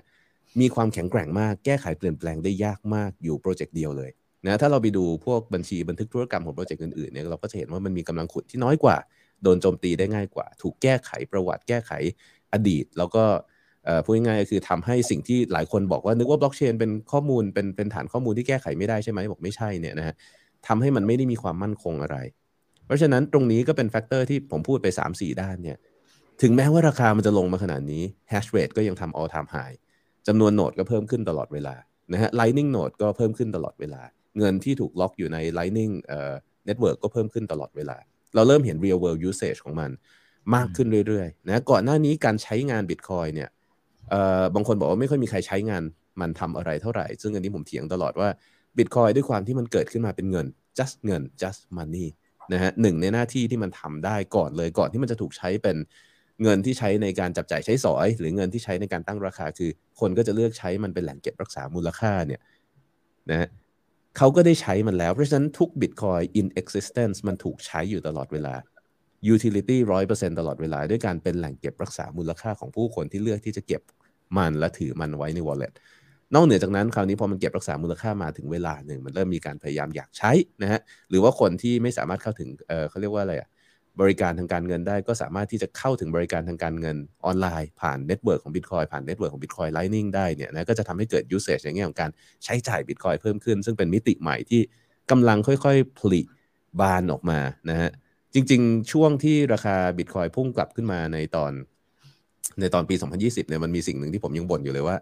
มันขึ้นมาจากอะไร เพราะว่าเอาจริงๆคือพัฒนาการทางเทคโนโลยีของ Bitcoin มันมีนะแต่มันยัง มันยังไม่เกิดมันกำลังค่อยๆ เกิด แล้วตอนนี้เราค่อยๆ เห็นมันโผล่ขึ้นเรื่อยๆ ช่วงเวลาที่ดีที่สุดสำหรับพัฒนาการทางเทคโนโลยีของ Bitcoin คือช่วงเวลาตลาดหมี โดยเฉพาะยิ่งตลาดหมีที่เรียกว่าเป็นตลาดหมีซบเซานานๆนะเพราะช่วงนี้คือช่วงที่ developer จะทำงานกันเยอะที่สุด สร้างสิ่งใหม่ ๆ กันเยอะที่สุด แล้วเราก็จะเห็นการสร้างฐานของของการพัฒนาทางเทคโนโลยีขั้นใหม่เนี่ยนะอยู่ในช่วงนี้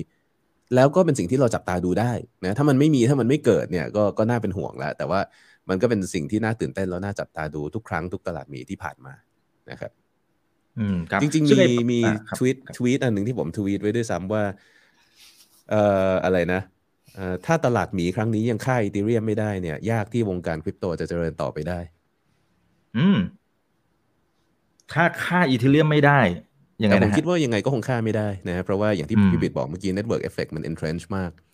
ครับ คือคือส่วนตัวผมมองว่ามันเป็นหนึ่งใน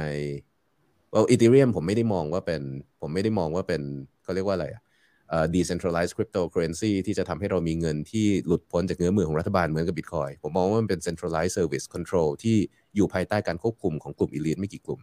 ดังนั้นเนี่ยนะฮะถ้ามันเฟื่องฟูขึ้นมาเมื่อไหร่ มันก็จะสร้างระบบเศรษฐกิจที่อยู่ภายใต้การควบคุมของกลุ่มคนเล็ก ๆ และกลุ่มทุนเล็ก ๆ ขึ้นมาใหม่ ซึ่งเราได้เห็นมันเกิดขึ้นแล้วนะฮะเราเห็นการใช้เทคโนโลยีเหล่านี้ในการสร้างเงินจากหนี้เนี่ยขึ้นมา มมหาศาลเลยอืมเราเห็นการดึงดูดกลุ่มคนที่เข้ามาใช้เทคโนโลยีของมันเนี่ยเพื่อการสร้างสิ่งที่เรียกว่าเป็นเฟียดอีโคโนมีเนี่ยขึ้นมาบนคริปโตอีโคโนมีเยอะมากๆในช่วงปี 2 ปีที่ผ่านมานะผมมองว่าจริง ๆ แล้วบาปเดียวของ crash ในปี 2017-2018 คืออี h เรียมยังไม่ตาย แล้วมันกลับมาเฟื่องฟูขึ้นมาใหม่ได้ทำให้รอบใหม่เนี่ยเราเห็นเขาเรียกว่า decadence ของของของของก็ความเสื่อมโทรมของของวงการที่เกิดจากเงินสร้างง่ายเนี่ยมันเข้ามาเยอะมากนะฮะเราเห็น เราเห็นสิ่งที่เรียกว่าเป็น high time preference การลงทุนเพื่อหวังผลกำไรระยะสั้นนะฮะการเข้ามาพนันกันต่างๆ นานาเนี่ยเยอะมากๆ ซึ่งมันเป็น property ของสิ่งที่เป็นเงินสร้างง่ายนะฮะอย่าลืมว่า Ethereum เป็น network ที่มี pre-mine กว่า 75%ของ total supply ทั้งหมด มันไม่ได้ต่างอะไรกับเหรียญ altcoin pre-mine ที่ออกขึ้นมาเพื่อหลอกเงินผู้คนในช่วงยุคสมัย 2014 เลย มันเป็นสิ่งที่หลุดรอดมาจาก 2014นะฮะอย่าลืมว่ามันเกิดช่วง 2014 มันเป็นสิ่งที่หลุดรอดมาจาก 2014 ซึ่งยุคแรกๆเนี่ยหลายคนก็บอกว่าไม่มีใครอยากจะยุ่งกับโปรเจกต์นี้ แต่ด้วยความสามารถที่คุณสามารถที่จะใช้มันเพื่อทำอย่างอื่น นอกเหนือจากใช้มันเฉยๆได้เนี่ยทำให้มันเกณฑ์ traction ขึ้นมาได้นะฮะเพราะว่ามันมีคนที่พยายามที่จะสร้าง altcoin pre-mine ขึ้นมาเพื่อหลอกลวงผู้คนเนี่ยแต่ว่าทำไม่สำเร็จเนื่องจากว่าการสร้างบล็อกเชนของตัวเองมันต้องมีการดูแลที่ยุ่งยาก การมี Ethereum อยู่เนี่ยทำให้โปรเจกต์เหล่านี้เกิดขึ้นได้ ผมคิดว่าการพัฒนาในเชิง ไม่ว่าจะเป็น smart contract platform อะไรต่ออะไรพวกนี้เป็นเทคโนโลยีที่มีประโยชน์มาก นะฮะแต่ว่าเขาที่เกิดขึ้น around สิ่งเหล่านี้เอ่อเขาของ developer ที่ไม่เข้าใจเรื่องเศรษฐศาสตร์ที่เกิดขึ้น around สิ่งเหล่านี้เนี่ยเป็นภัยและเป็นการโจมตี Bitcoin ที่รุนแรง แล้วก็ประสบความสำเร็จที่สุดในประวัติศาสตร์ของ cryptocurrency อืมอืมครับ โอ้พี่บิดคิดว่ารอบนี้ Ethereum สามารถรอดพ้นนะครับ จากเพราะว่าหมีซบเซาได้หรือเปล่านะครับ แล้วก็ คุณสมบัติของเหรียญอะเบอร์หนึ่งเบอร์สองน่าจะยังอยู่แหละนะฮะแต่เบอร์สามเบอร์สี่เบอร์ห้าเบอร์หกไอคนที่มันจะสามารถอยู่รอดได้ผ่านพ้นช่วง winter ตรงนี้ไปได้เนี่ยมันต้องมีคุณสมบัติแบบไหน โอ้โห อันนี้ตอบยากมาก ๆ เลยนะ เพราะว่าเอ่อเราไม่รู้ว่าอนาคตเนี่ยมันมันจะมีอะไรที่เป็นตัวเหมือน ไฮที่คนมันจะเข้ามา แต่แต่อันนี้แหละมันเป็นเรื่องหนึ่งที่ที่ที่พี่มองว่าสุดท้ายแล้วอะเมื่อวันก่อนเนี่ย ก็มีคนถามเหมือนกันว่า แล้วเราจะคือคือในในโลกของการลงทุนน่ะพี่ก็เปรียบเปรยเนาะว่าเอ่อในโลกของการลงทุนเนี่ยยังไงก็แล้วแต่เนี่ยมันต้องอาศัยความอดทนเนาะทีนี้ไอ้ความอดทนที่ว่าเนี่ยประเด็นมันคือ เราจะรู้ได้ยังไงว่าเราอดทนถูกที่ เพราะถ้าเราอดทนผิดที่อะคือเสร็จนึกออกไหมเลยอะเสร็จหเลลือยศูนย์น่ะเออแล้ว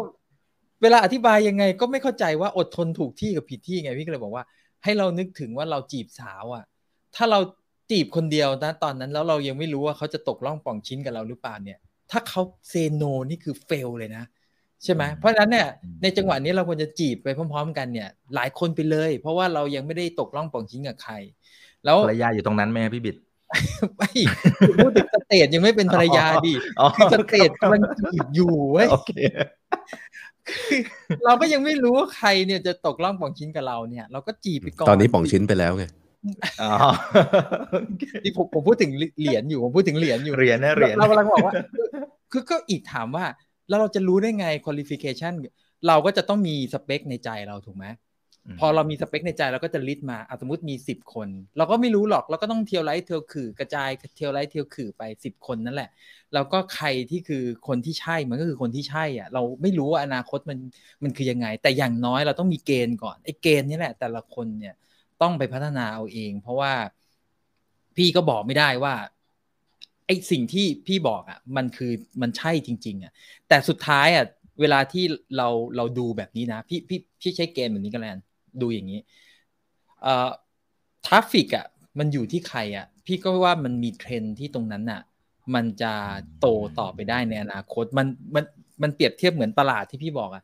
คือเวลาที่มันมีคนพุกพล่านอะสังเกตในยุคที่ผ่านๆมาเนี่ย สมมุติถ้าเราจะซื้อที่อะ ที่เราใกล้ๆตลาดมันก็จะมีมูลค่าใช่ไหมเพราะว่าอย่างน้อย exposure ของคนที่เดินเข้าออกตลาดมันก็จะมีถ้าสร้างอะไรขึ้นมาก็จะมีคนเห็นอะไรเงี้ยก็จะไม่ได้ต่างกันก็คือว่าถ้าคนมันไปกระจุกตัวอยู่ที่ network ไหนเราก็คิดว่า อันนั้นอะมันน่าจะเป็นสิ่งที่โอเคสำหรับเรา แต่เวลาที่ตลาดมันลงมาอย่างเงี้ยในมุมกลับกันเนี่ยคือมันจะวัดสุขภาพของ network ได้ดีมาก ถ้า ตลาดมันซบเซาอย่างนี้แล้ว network มันยังแบบเฮ้ย transaction มันมีคนมันมีคนมันยังเล่นอยู่อะแปลว่ามัน healthy นะ อันเนี้ยเป็นเกณฑ์อันหนึ่งที่พี่คิดว่าเออมันน่าจะเป็นตัวที่เป็น qualification อย่างอย่างหนึ่งได้ แต่ทีมที่เราจะไปลงอะ คือมันอาจจะต้องมองดูว่า แล้วเราจะไปลงในทีมในลักษณะแบบไหน คือถ้าอย่างอย่างเอ่อเรามองว่าเอ้ยบิตคอยมันเป็นตัวหนึ่งที่เราเราเราเรามองว่ามันคือ king อะเราจะอาจจะเก็บเอาไว้อืมอีกที่เหลือที่อยู่ฝั่งเนี้ย เราอาจจะลงดูเป็นทีมที่เป็นเอ่อ infrastructure layer ไหม ซึ่งซึ่งแล้วแต่คนเนาะแต่ส่วนตัวพี่อะก็มองว่า infrastructure layer layer one layer two อร์ทูอะไรเงี้ย มันก็น่าจะเอาเข้ามาในทีมได้ ซึ่งอันเนี้ยพี่ทำอยู่เนาะแต่ว่าไอ้ตัวอื่นๆเราก็อาจจะต้องไปดูต่อว่า ในสิ่งสำคัญมากๆก็คือ มันให้ประโยชน์อะไรกับคนใช้ อันเนี้ยสำคัญมากๆ ถ้าโปรโปรเจกต์มันออกมา valuation มันไม่เคลียร์ valuation มันเราดูแล้วมันดูแล้วมันเฟือๆอะไรเงี้ยเราก็อาจจะไม่ต้องไปยุ่งกับมัน เราอาจจะคัดเลือกก่อนเนาะแล้วคัดเลือกแล้วเราก็กระจายกระจายเสร็จแล้วเราก็ติดตาม แต่สิ่งที่สำคัญที่สุดก็คือ มันจะต้องกระจายเนี่ยไม่ใช่กระจายแค่แค่แค่ใน digital asset มันอาจจะต้องมีสินทรัพย์อื่นด้วยที่จะมากระจายด้วย เพราะไม่งั้นเนี่ยถ้าเรา fail กับตัวที่เป็น digital asset เองเนี่ยอย่างช่วงตลาดขาลงเนี่ยถ้ามันไม่มี ตัวอื่นมาออฟเซตด้วยเนี่ยมันมันอาจจะทำให้เราเนี่ยคือใจหายใจคว่ำอะในพอร์ตของเรามันมันมันหดลงไปเยอะขนาดนั้นเนี่ย เราอาจจะเลิกยุ่งกับตลาดนี้ไปเลยนะ การที่มัน diversify กับตัวอื่นด้วยเนี่ย มันก็อาจจะทำให้ยังพยุงใจให้เรา เออโอเค มันก็ยังคงอยู่ใน portfolio ของเราได้อืมอืมครับเอ่อแต่มันจะมีหลายคำพูดนะครับ อาจารย์ตามนะครับ ว่าว่าราคาอะสมมติเข้าสู่ตลาดหมีอาจจะกี่ปีไม่รู้แหละ แต่สุดท้ายมันกลับมา แล้วมันยกไฮยกโลไปเรื่อยๆเลยนะครับในทุกๆ รอบเลยนะฮะแล้วก็พยายามจะมีคนพยายามจะบอกว่า เฮ้ย ช่วงเนี้ยชิวๆสบายๆ ไม่เป็นไรหรอกเดี๋ยว4ี่หปี มันกลับมาแน่ๆนั้นถือไปเลยชิวๆเลย มันมีประเด็นไหนบ้างที่อาจจะทำให้ประโยคสองประโยคนี้มันมันอาจจะไม่ใช่ก็ได้นะ มันอาจจะเช่นซึมยาวไปเลยแล้วมันอาจจะไม่ยกไฮแล้วก็ได้หรือยังไงฮะแบบ worst case สุดๆเลยมัน มันจะเป็นแบบไหนได้บ้าง อืมเอาจริงมันก็ไม่มีอะไร worse ไปกว่าที่ว่าเราไม่มีทางรู้อนาคตนะฮะอืมอืมอืมนะครับคือคือคือการการพูดอย่างนั้นผมว่ามันก็ง่ายดีเนาะเพราะฉะนั้นเออออยากรวยก็ง่ายๆอะทุกวันนี้ซื้อบิตคอยแล้วก็นั่งนิ่งๆ ซื้อ Ethereum แล้วก็นั่งนิ่งๆ เดี๋ยวสี่ห้าปีก็รวย ชีวิตมันคงไม่ง่ายงั้นมั้งนะฮะถึงแม้ว่ามันจะเป็นถึงแม้ว่าอย่างนั้นสิ่งนั้นจะเกิดขึ้นจริง ๆ เนี่ยมันก็จะมี factor หลายอย่างที่ทำให้หลายคนที่ตั้งใจที่จะทำอย่างนั้นทำไม่ได้อืม นะครับไม่ว่าจะเป็นความผันผวนของราคาระหว่างทางข่าวต่างๆ ที่ออกมาความเสียเสียความมั่นใจที่เกิดจากความขาดความเข้าใจนะฮะในที่สุดมันทำยากทำไม่ได้หรอก ถึงแม้ว่ามันจะเป็นเป็นเป็นไปได้นะ แล้วก็เอาเข้าจริงก็คือว่าในที่สุดแล้วมันไม่มีใครรู้นะครับในที่สุดแล้วมันไม่มีใครรู้บิตคอยจะเหลือศูนย์ก็ได้อีเทเรียมเหลือศูนย์ก็ได้คือทุกสิ่งทุกอย่างเกิดขึ้นได้นะฮะผมไม่รู้หรอกว่ามันจะเป็นยังไง เอานี้นะ แต่ว่าถ้าเราถ้าเราดูตามสถิติเนี่ยที่ผมบอกก็คือว่าผมมองว่าคราวนี้เนี่ยอาจจะซบเซาเป็นเวลานานกว่ารอบที่แล้วอ่าซึ่ง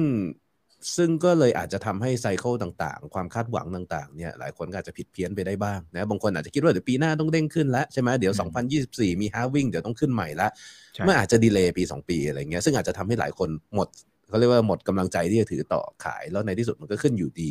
หรือว่าในที่สุดมันอาจจะไม่ขึ้นก็ได้นะฮะเพราะฉะนั้นเนี่ยเวลาที่เราตัดสินใจสิ่งเหล่านี้เราต้องตัดสินใจบนพื้นฐานว่า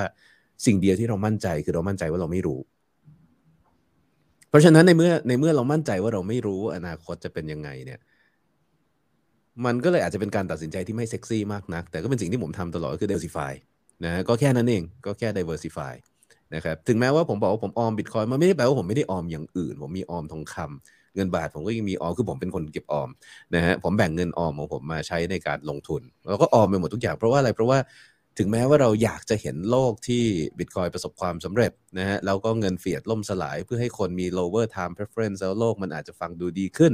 มันเป็นแฟนตาซีที่เราคิดว่าโลกแบบนั้นเนี่ยมันน่าอยู่มากกว่านะฮะคนอาจจะมีลูกกันได้มากขึ้น ครอบครัวขยายได้ดีขึ้น แต่มันอาจจะไม่เกิดขึ้นก็ได้ แล้วถ้ามันไม่เกิดขึ้น เราก็ต้องไม่ตายนะครับ เราก็ต้องอยู่รอดได้ดังนั้นเนี่ยการการการถ้าถ้าพูดถึงการแนะนำถ้าพูดถึงแบบว่าความชอบเอ่อแล้วก็แล้วก็ความสนุกสนานในชีวิตเนี่ยเราชอบบิตคอยมากเลย แต่พอพูดถึงเรื่องของการลงทุนเนี่ยในสุดมันกลับมาอยู่ที่ตรงนี้ว่า เราต้องกระจายความเสี่ยงนะฮะเอ่อเราไม่มีทางรู้เลย ซึ่งแน่นอนว่าสำหรับบางคนอาจจะมองว่านี่นี่คือการขัดลาบใช่ไหมนะเดี๋ยว จะรวยแล้วอาจารย์ดันมาบอกว่าไม่ให้เอาอิน ก็กลายเป็นว่าพอมันขึ้นปุ๊บเดี๋ยวก็มาด่าผมอีก แต่ว่าสิ่งเดียวที่เรามั่นใจได้นะฮะคือเราไม่มีทางรู้อนาคตนะครับอย่างที่ผมพูดเมื่อกี้เนี่ยเออเป็นเป็นคำพูดที่ดีมากๆ ซึ่งเป็นคำที่ผมใช้ในการวางแผนการลงทุนทุกอย่างของผมเลย คือแผนการลงทุนที่ดีอะคือแผนการลงทุนที่ไม่จำเป็นที่จะต้องเขาเรียกว่าอะไรอะเราไม่จำเป็นว่าเราจะต้องวิเคราะห์ได้แม่นยำหรือถูกต้อง ก็สามารถทำกำไรได้ ถ้าเรามีแผนแบบนั้นเนี่ยนะฮะ มันยังไงเราก็มีความสุขได้ในทุกรูปแบบตลาดอยู่แล้วนะครับ อืมอืมครับ เออมันมันจะถึงจุดไหนไหมครับ ที่พวกเม็ดเงินพวก QE อะไรพวกอะอย่างอย่างรอบนี้อาจจะต้องยอมรับอยู่ว่าว่าไอ้ที่มันขึ้นไปแบบแรงๆนะครับ ในปีล่าสุดมันเป็นเพราะอ่ามาตรการ QE หรืออะไรว่าไปนะครับออจะมีจุดไหนไหมฮะที่ที่ไม่ต้องสนใจละจะมี Q อง QE Q Q Q บ้าบออะไรมันไม่มีไม่สนใจ มันจะไม่กระทบต่อต่อสินทรัพย์นี้ เช่น สมมผติมว่าอันนั้นใช้แบบแฟก mass เตอร์ adoption แฟกเตนั้นอืม factor นั้นไม่ได้อยู่ที่บิตคอยไม่ได้อยู่ที่ Ethereum ไม่ได้อยู่ที่ crypto industry นะ factor นั้นอยู่ที่ดอลลาร์ว่าจะทำตัวยังไงอืมแค่นั้นเอง คือวันไหนที่เราจะไม่ต้องสนใจว่าเขาจะทำอะไรก็คือวันที่ไม่มีใครสนใจแล้วว่ามูลค่าการจับจ่ายใช้สอยของดอลลาร์เป็นเท่าไหร่ ซึ่งวันนั้นเนี่ยเราจินตนาการไม่ออกเลยว่ามันจะมีหน้าตาเป็นยังไง เราไม่มีทางรู้ได้เลยว่ามันจะเกิดขึ้นเมื่อไหร่ แต่ว่าถ้าเราศึกษาประวัติศาสตร์เราจะรู้ว่ามันเกิดขึ้นกับทุกสกุลเงินที่เป็นสกุลเงินหลักของโลก แล้วมันเกิดขึ้นในลักษณะที่มันเกิดขึ้นเร็วทันทีตั้งตัวไม่ทัน และทุกคนก็จะพูดว่ามันไม่มีทางเกิดขึ้นได้จนกระทั่งวันที่มันเกิดขึ้นแล้วโลกก็จะเปลี่ยนไปนะฮะมันเป็นอย่างนั้นมาตลอด เพราะฉะนั้นเนี่ยถ้าเราดูประวัติศาสตร์เราก็จะรู้แค่ว่ามันเกิดขึ้นแน่ แค่เราไม่รู้เมื่อไหร่อ่าบางทีผมพูดว่าแบบร้อยสองร้อยปี ผมไม่ได้พูดเล่นนะฮะเพราะว่า เราพูดถึงประวัติศาสตร์ที่พูดถึงระบบการเงินที่เป็นระบบการเงินกลางของโลกเนี่ยโลกมันไม่ได้ขยับเร็วขนาดนั้น ผู้คนจำนวน7 0,000ล้านคนมันไม่ได้เปลี่ยนใจกันเร็วขนาดนั้นนะครับเพราะฉะนั้นไซเคิลพวกนี้เนี่ยมันอาจจะเกิดขึ้นภายในปี 2 ปีนี้ จากความล่มสลายที่เราเห็นอยู่ตรงหน้า หรือมันอาจจะเกิดขึ้นในอีก 30 ปี 50 ปี 100 ปี เราไม่รู้หรอกนะครับแต่ผมมองว่าตรงนั้นแหละคือจุดที่ถ้ามันเกิดขึ้น ถ้าการตั้งราคาสินค้าเป็นดอลลาร์หรือเป็นเงินเฟียดเนี่ยมันยาก มันไม่สามารถที่จะคำนวณไปในอนาคตได้ แล้วคนเลือกที่จะบอกว่า เฮ้ย มันยุ่งยากขนาดนี้ตั้งราคามันบิตคอยดีกว่าวะเนาะวันนั้นแหละนะ มันไม่มีใครสนใจแล้วราคามันจะเป็นอะไร ไม่มีใครสนใจแล้วว่ามันจะทำ QE เท่าไหร่ทำขึ้นมาก็ทำได้เพียงแต่แค่ว่าให้ราคาดอลลาร์ต่อซาโตชิเนี่ยมันลดลงไปเรื่อยๆนะครับอย่างทุกวันนี้มันอยู่ที่ประมาณ 5,000ซาโตชิต่อดอลลาร์ณวันนั้นอาจจะขึ้นขึ้นลงลงแล้วอาจจะนั่งดูว่ามันขึ้นไป 50ซาโตชิต่อดอลลาร์ลงมา1ซาโตชิต่อดอลลาร์โดยที่ไม่มีใครสนใจดอลลาร์เท่าไหร่แล้ว แต่วันนั้นเป็นเมื่อไหร่ไม่ไม่ไม่รู้ครับนะครับอืมอืมครับอ่าผมขอเก็บตกสักหนึ่งถึงสองประเด็นแล้วกันนะครับเอ่อพี่บิดครับอย่างตอนนี้ในในวงการคริปโตเนี่ยมันก็จะมีเริ่มพูดถึงนะจริง ๆ พี่บิดมีมีพูดถึงไปแล้วอ่า BlockFi นะฮะแล้วก็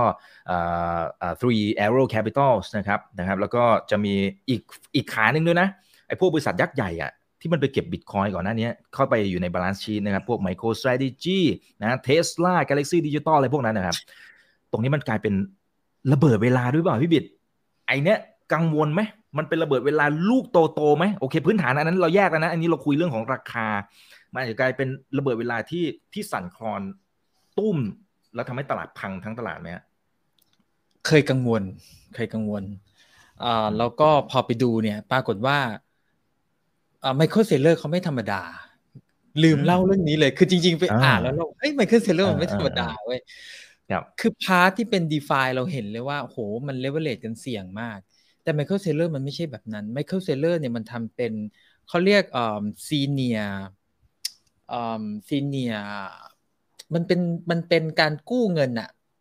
พี่จำเทอมของมันไม่ได้นะ แต่มันเป็นการกู้เงินที่เมื่อถึงเวลาครบกำหนดน่ะคุณสามารถ convert ตัวนั้นอะมาเป็นทุนได้ คุณมีออปชันในการที่คล้ายๆ convertible ได้ bond อะไรทำนองนั้นอ่าใช่ใช่เขาเรียก convert senior อ๋อ convertible bond รู้สึกจะเป็นชื่อว่า senior convertible bond แล้วเขาทำรู้สึกจะคือพี่ไม่ได้มีเลขเป๊ะๆนะ ไปอ่านแวบๆเขาทำอยู่ประมาณ 4 สัญญา สัญญาสั้นสุดประมาณสัก 2 สัญญามั้งจบปี 2025 หมายความว่าอะไร Michael Saylor อะเขาเข้าใจ four year cycle แล้วเขาพยายามไปกู้เงินเพื่อที่จะกู้แล้วให้ ดิว Cover ของมันอะอืม cover four year cycle แล้วเขาก็เบสมาว่าปี 2024เนี่ยมันคือรอบที่มันเกิด halving แล้ว extend ระยะเวลาประมาณปีหนึ่งโดยประมาณน่าจะ cover ที่เขาจะต้องชำระหนี้ เพราะฉะนั้นจริง ๆ แล้วเนี่ยมันไม่ใช่การไปกู้แบบลักษณะเหมือนกับ d e f i ที่ว่าพอถึงหลุด position แล้วคุณจะโดน liquidate ไม่ใช่ มันเป็นลักษณะของนั่นแหละ senior convertible bond ที่เมื่อถึงเวลาคุณสามารถ เปลี่ยน option มาเป็นหุ้นได้ เพราะฉะนั้นในสิ่งที่มันเกิดขึ้นก็คือว่าในระยะระระยะเวลาระหว่างนี้ สิ่งที่ MicroStrategy ต้องทำก็คือการชำระหนี้ แล้วไปคำนวณดูแล้วเนี่ยหนี้ที่หนี้ที่ MicroStrategy ต้องจ่ายถ้าจำไม่ผิดอยู่ประมาณสัก 30 ล้านดอลลาร์สหรัฐต่อปี แล้วพอไปดูรายได้ของ MicroStrategy มันจะอยู่ที่ประมาณสัก 40 ล้านดอลลาร์ต่อปี ซึ่งมัน cover ตัวตัว debt ของเขาคือ คือไม่รู้ว่าเขาคิดมาก่อนล่วงหน้าหรือเปล่าว่าตกลงเนี่ยอืมการการที่เขาหา revenue เข้าบริษัทกับหนี้ที่เขาต้องจ่ายเนี่ย มัน cover กันเนี่ย เราก็เลยโอ้ตอนแรกนะ ไปอ่านข่าวที่ไหนมาว่าว่า liquidate position มันอยู่ที่สองหมื่นหนึ่งแล้วพอมันหลุดไปที่สองหมื่นหนึ่งตายแล้วพี่ พี่ Michael Saylor เราจะเป็นยังไงลูกพี่ใหญ่ จะเป็นยังไงเนาะเราก็กังวลพอไปอ่านดูโอ้มันไม่ธรรมดาแฮะคือพูดง่ายถ้าพูดถึงความ healthy ของตัวงบการเงินของเขาอะ cover ที่จะชำระหนี้แต่ต้องไปดูนะว่าจริง ๆ แล้วไอ้เลขที่ว่ามัน cover จริงๆอะส่วนหนึ่งมันเป็นกำไรที่มันมาจากบิตคอยหรือเปล่าหวังว่ามันจะไม่ใช่ไม่ได้ไปอ่านลึกขนาดนั้น แต่ถ้าใน condition ประมาณนี้ผมคิดว่าถ้าจ่ายหนี้ประมาณอย่างนั้นอะ ผมคิดว่าเขาหาได้เขาพอหาได้แหละที่จะมาโปะอาจจะไปกู้ยืมหรืออะไร เพราะมันอีก ประมาณสามปีใช่ไหมปีสองพันยี่สิบห้าแล้วพอเขาคำนวณคร่าวๆถ้าจะถึงจุดที่ MicroStrategy มีปัญหาจริง ๆ เนี่ย คือ Bitcoin ต้องลงไปถึงประมาณสักสามพันห้าร้อยเหรียญประมาณนั้นอืมซึ่งพอพอพอเราฟังอย่างนี้แล้วโอเค ถึงความโล่งใจถ้าในฝั่ง Bitcoin แต่ฝั่ง d e f i เนี่ยจะบอกว่า มันเป็นอะไรที่เราเองเนี่ยอืมยังมองไม่เห็นอีกเยอะ คืออมตอมันอาจจะผุดอีกก็ได้ ตอนนี้มันมีหลาย ๆ แพลตฟอร์มที่เขาฟรีดไม่ให้ถอนเงินออกนะซึ่งซึ่งอย่างยกตัวอย่างของตัว Tree Arrow Capital เนี่ยเป็นตัวอย่างที่ดีว่าจริง ๆ ถ้าเขาอะไม่ไป leverage อะการ leverage ก็คือเขาเนี่ยไปไปลงทุนซีดราวในหลาย ๆ โปรเจกต์เขาได้เป็นเหรียญมา ถ้าเขาเอาเหรียญกองไว้เฉยๆอะเขาไม่มีผลกระทบนะ แต่สิ่งที่มันเกิดขึ้นก็คือเขาเอาเหรียญที่ได้เนี่ย เอาไปตึงเพื่อที่จะเอา stable coin ออกมา แล้วเอา stable coin เนี่ย ไป deposit เพื่อฝากเพื่อเอาดอกเบี้ย จากแพลตฟอร์มอื่น ๆ ทีนี้พอมันเกิดราคามันตกมันมันเหมือน black swan อะก็คือเขาจะต้องพยายามหาเงินมาเพื่อเอาไปคืน แล้วสภาพคล่องเขาอะมันขาด สภาพคล่องมันขาด เพราะว่าไอ้ Luna ที่มัน crash ลงมาเนี่ย ทำให้เขาขาดสภาพคล่องที่จะเอาเงินไปคืน เพื่อที่จะซื้อ contract อันนั้นกลับคืนมาก็คือมันเหมือนไป repay เพื่อที่จะชำระหนี้แล้วก็ดึง contract กลับมา เพราะจริงๆ แล้วในโพสิชันที่เขาเอาไปอะสมมุติเขากู้เงินมาหนึ่งหมื่นบาทเนี่ยเขาจะไปวางเนี่ยประมาณสักหมื่นห้าถึงสองหมื่นเขาไม่ได้ไปวางที่สองหนึ่งหมื่นใช่เพราะฉะนั้นจริงๆ ถ้าเขาสามารถรีเปย์ได้เนี่ยเขาจะสามารถดึงทุนกลับมาได้ค่อนข้างเยอะนะครับ แต่ด้วยความที่ว่าจังหวะไม่ดี ลูน่าเนี่ยพังก่อนแล้วทำให้สภาพคล่องมันมันมีปัญหา อันนี้มันเป็นโดมิโนที่ทำให้เราได้รู้ว่าเวลาที่มันเลเวลเลตเนี่ยมันจะเชื่อมโยงกันอย่างเงี้ยแล้วมันก่อให้เกิด domino effect ถึงได้บอกว่าจริง ๆ แล้วเนี่ยพอเราเริ่ม พอเราเริ่มรู้จักตัวคริปโตมากขึ้นใน crypto space เนี่ยเราจะเห็นเลยว่าสิ่งที่อาจารย์พิยาพูดคำว่า high time preference กับ low time preference มันจะแบ่ง นิสัยคนออกเป็นสองฝากอย่างเห็นได้ชัด แล้วคนที่ low time preference เนี่ยคือเขาจะมีความอดทนที่จะเหมือนอดเปรี้ยวไว้กินหวานอะ่ะเนี่ยนิสัยคนแบบนั้นอะ่ะก็คือจะอดทนที่จะถือบิตคอยแล้วพี่ว่าพวกนี้มันต้องพิสูจน์ด้วยระยะเวลาเหมือนกันนะ แล้วก็ถ้าสังเกตฝั่งที่เป็นฝั่งบิตคอยเนี่ยมันจะกระทบน้อยในฝั่งของที่เป็นเขาเรียก fundamental ของมันเนาะเพราะว่า มันไม่มีเครื่องมือให้เลเวลเลตคือต่อให้อยากเลเวลเลตมันก็ไม่มีเครื่องมือให้เลเวลเลตมันมีแค่ว่าตัวนี้มันเป็น form factor หนึ่งที่มันไป leverage ฝั่งฝั่งที่เป็นฝั่ง d e f าก็อย่างเช่นเมื่อกี้ที่อาจารย์พิยายกตัวอย่างคือเอาบิตคอยอะเป็นมินเป็นโทเค็นที่เรียกว่า wrap BTC อย่างเงี้ย อันเนี้ยก็คือมันเอามันเป็นเครื่องมือหนึ่ง แต่ว่าเอ่อมันก็จะไปมีความเสี่ยงฝั่ง DeFi นะ เพราะตัวของมันเองเนี่ยมันมันมันค่อนข้าง straightforward อะ มันคือมันตรงไปตรงมา แล้วมันก็ คืออย่างที่บอกอะพอเราพอได้เข้าใจคำว่า proof of work อะเราเลยเข้าใจจริง ๆอะเพราะว่าสมมุติตอนที่ผมผมผมยกตัวอย่างตอนที่ผมเป็น มีช่วงหนึ่งผมเป็นไขมันก่อนตับใช่ไหมช่วงนั้นเนี่ยเราอยากจะเอาไขมันออกจากตับเท่าไหร่เนี่ย เราเราต้องอดทนแบบออกกำลังกายจริง ๆอะมันไม่ใช่เรื่องของการที่แบบเรานั่งอยู่เฉยๆแล้วมันจะออกมาได้ มันคล้ายๆกันมันคือมันคือ proof of work เนี่ยมันต้องพิสูจน์ว่า คุณต้องลงมือทำจริง ๆ คุณต้องสร้างอะไรให้กับระบบจริง ๆ คุณถึงจะได้อะไรเพย์แบ็กกลับมา ไม่ใช่การที่เราสามารถได้เงินมาง่าย ๆ จากการที่เราใช้ท่าอะไรบางอย่างที่มันเป็นท่าที่มันเสี่ยงๆแล้วเราได้เงินมาง่าย ๆ เนี่ยเราจะเริ่มเห็นธรรมชาติของในคริปโตภาพมันใหญ่ ๆ ออกมาประมาณนี้ครับอืมอืมครับ แล้วในมุมของอาจารย์ตั้มมีกังวลในมุมนี้ด้วยไหมฮะ นี่ยังไม่นับในเรื่องของที่มันไปแรปนู่นนี่นั่นนะครับ แล้วถ้าสมมติฝั่งคริปโตเนี่ยมันพังก็ไม่รู้ว่ามันจะกระทบชิ่งมาที่ทางฝั่งบิตคอยแค่ไหน และยังไม่นับเรื่องของ global recession อีกนะครับว่าเศรษฐกิจถดถอยครั้งใหญ่โอ้คนกังวลนู่นนี่นั่น ตรงนี้มันอาจจะกลายเป็นมันอาจจะกลายเป็นเกมเชนเจอร์รูปแบบหนึ่งไหมฮะอาจารย์ตั้มมองอย่างไร มันอย่างที่พี่บิดว่ามันกระทบอย่างมากก็คือส่งผลในลักษณะของ price impact นะส่งผลกระทบต่อราคาพูดภาษาง่ายๆ คือทำให้ราคาร่วงลงแค่นั้นเอง แต่ราคามันเป็นแค่ราคานะฮะคือคือสินค้าที่พื้นฐานมันแข็งแกร่งเนี่ยเราสามแล้วเราโปร่งใสจนเราสามารถที่จะตรวจสอบ เรียกว่าสุขภาพมันทุกจุดได้เนี่ย ราคามันก็เป็นแค่ราคานะฮะแต่ว่าไม่ใช่ว่าจะเชื่อใจมั่นใจแล้ว แล้วแล้วบอกว่าราคาก็ช่างมันนะฮะหนึ่งบิตคอยคือหนึ่งบิตคอยไม่ใช่นะคือไอการตรวจสอบสุขภาพนี่ผมจะสอนอยู่เรื่อยว่าต้องดูตรงไหนดูอะไรยังไงนะก็กรุณาตรวจสอบเอาเองด้วย แต่ว่าสำหรับอย่างที่บอกฮะบิตคอยมันไม่ได้รับผลกระทบในแง่ฟันเมนทัลเลยนะฮะบล็อกของมันยังถูกสร้างขึ้นอยู่ทุก 10 นาทีกำลังขุดยังเพิ่มขึ้นตลอดเวลานะระบบบัญชีของมันยังเป็นระบบบัญชีที่ถูกปกป้องด้วยกำลัง proof of work ที่สูงที่สุดในโลกอยู่ ถึงทุกวันนี้และตลอดไปนะฮะ เรียกว่าไม่ว่าอะไรจะเกิดขึ้นบิตคอยก็ยังทำงานไปต่อไปเรื่อยๆ บล็อกต่อบล็อกต่อบล็อกต่อบล็อกแบบไม่ได้สนใจไม่ได้แยแสอะไร แต่ว่าผลกระทบต่อราคามีไหมความเสี่ยงเหล่านี้มีแน่นอน นะฮะเราจะเห็นว่าจริง ๆ แล้วเนี่ยเวลา d e f าล่มมันไม่ควรจะกระทบอะไรกับ Bitcoin แต่ถ้าเราไปดูดีๆ เราก็จะเห็นว่า asset ต่างๆ ที่อยู่ใน d e f าก็มีคนที่เอา Bitcoin เนี่ยอย่างที่พี่บิดว่าเมื่อกี้เอาไป wrap ไว้นะฮะเราเอาไปวางเป็น collateral ในการดึงเงินกู้ออกมาเอาเงินกู้เหล่านั้นไปหมุนต่อ แน่นอนว่าพอมันถล่มพอโดนยึดส่วนของ collateral ไป collateral เหล่านี้ก็ถูกขายลงไปในตลาด เพื่อเอาเงินมาใช้หนี้คืน มันก็สร้าง selling pressure ให้เกิดกำลังขายมากขึ้น นะครับอันนี้คือในส่วนของ d e f าในส่วนของกองทุนต่างๆ ที่เข้ามาถือ Bitcoin นะ Grayscale ถืออยู่หกแสนกว่าบิตคอยอย่างเงี้ยเราก็บอกว่าไม่สามารถที่จะขายได้จนกว่าจะได้รับใบอนุญาต ETF แล้วถ้ามันได้ใบอนุญาต ETF ขึ้นมาคิดว่าคนจะแห่เข้าไปซื้อ หรือว่าจะมีคนแห่ขาย อันนี้เราก็ไม่รู้เหมือนกันนะแล้วก็ถือว่าเป็นเป็นเป็นเป็นความเสี่ยงในลักษณะของการสร้าง selling pressure มหาศาล ซึ่งแน่นอนว่าถ้ามันมีการเทขายก้อนใหญ่ขนาดนั้นเนี่ยกำลังซื้อในตลาดมันไม่รู้จะเอาอะไรมารับใช่ไหมมันก็ราคาก็จะร่วง แต่ราคาร่วงถ้ามันไม่ได้ส่งผลกระทบอะไรต่อฟันดัมเ n นทัลของมัน ถ้าระบบยังทำงานดีอยู่ สิ่งที่มันเกิดขึ้นก็คือเกิดการกระจายตัวของเวลส์แค่นั้นเอง ถ้าเราดูเนี่ยหนึ่งในสิ่งที่หลายคน criticize Bitcoin มาตลอดก็คือว่ามันทำให้เกิดความเหลื่อมล้ำทางทางฐานะนะฮะคนที่ซื้อบิตคอยก่อนได้บิตคอยราคาถูกร่ำรวยสิใช่ไหมแบบอาจารย์ซื้อบิตคอยตั้งแต่สมัยบิตคอยห้าพันหกพันบาทนะฮะเอ่อ คนที่มาซื้อตอนราคา 2 ล้านก็ไม่แฟร์สิก็เนี่ยก็ลดลงมาให้6 แสนแล้วก็ซื้อสิใช่ไหมนะฮะคือคือในที่สุดเราจะเจออย่างเงี้ยว่ามันก็จะมีคนที่เอาสินทรัพย์เหล่านี้ไปเสี่ยงในลักษณะของความเสี่ยงที่อาจจะเป็นความเสี่ยงที่ไม่เข้าท่าความเสี่ยงที่เกินตัวกับความพยายามในการหาเงินที่เป็น easy money นะฮะแน่นอนว่าพอแผนเหล่านี้มันล้มละลายลงเนี่ย พอแผนเหล่านี้ล้ม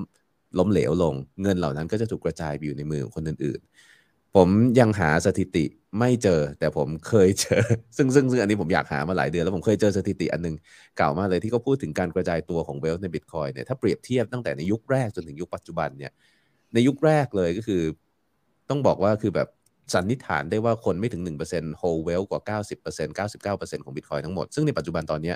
อัตราส่วนมันค่อยๆ เปลี่ยนไปเรื่อยๆ คือ wealth มันค่อยๆ กระจายมากขึ้นเรื่อยๆนะกลายเป็นว่าคน 10-20%บนโฮเวลประมาณแบบ 80%ซึ่งมันมันเป็นเทรนที่เราเห็นว่า มันเกิดจากอะไรล่ะ เกิดจากการลงทุนที่ผิดพลาดนี่แหละนะทำให้เงินมันกระจายไปอยู่ในมือรายย่อยมากขึ้นมากขึ้นมากขึ้นเมื่อเวลาผ่านไป แตกต่างกันกับระบบอย่างเช่น US ดอลลาร์ซึ่งบอกว่าเราจะมีภาษีเราจะ tax the rich นะฮะเราจะเก็บเงินคนรวยมาให้คนจน เราจะให้สวัสดิการคนจนให้ทุกคนเท่าเทียมแต่สิ่งที่เกิดขึ้นคือนั่นไป 1971 จนถึงปัจจุบันเนี่ย กลุ่มคน 1%มีรายได้เพิ่มขึ้นสูงขึ้นเป็นประวัติการทุกปี ในขณะที่กลุ่มคน 99%รายได้เท่าเดิมหรือลดลงมาตลอดทำให้เกิดความเหลื่อมล้ำมากขึ้น เพราะฉะนั้นคือสถิติมันก็เรียกว่า speak for itself นะฮะอันนี้ก็ก็เป็น factor หนึ่งที่เราได้เห็นการทำงานของระบบเศรษฐกิจที่ตั้งอยู่บนเงินสร้างยาก คือพลาดแล้วพลาดเลยนะฮะพลาดแล้วพลาดเลยก็กระจายเงินให้คนอื่นไป เพราะฉะนั้นแน่นอนว่าความเสี่ยงมีครับผมนะฮะ Three Arrows ก็อาจจะล่มได้ใช่ไหม นะฮะแม้กระทั่งกองทุน ETF ต่างๆ ก็มีโอกาสที่จะเทขายบิตคอยออกมาได้ Michael Saylor เองถึงจะแข็งแกร่งขนาดไหน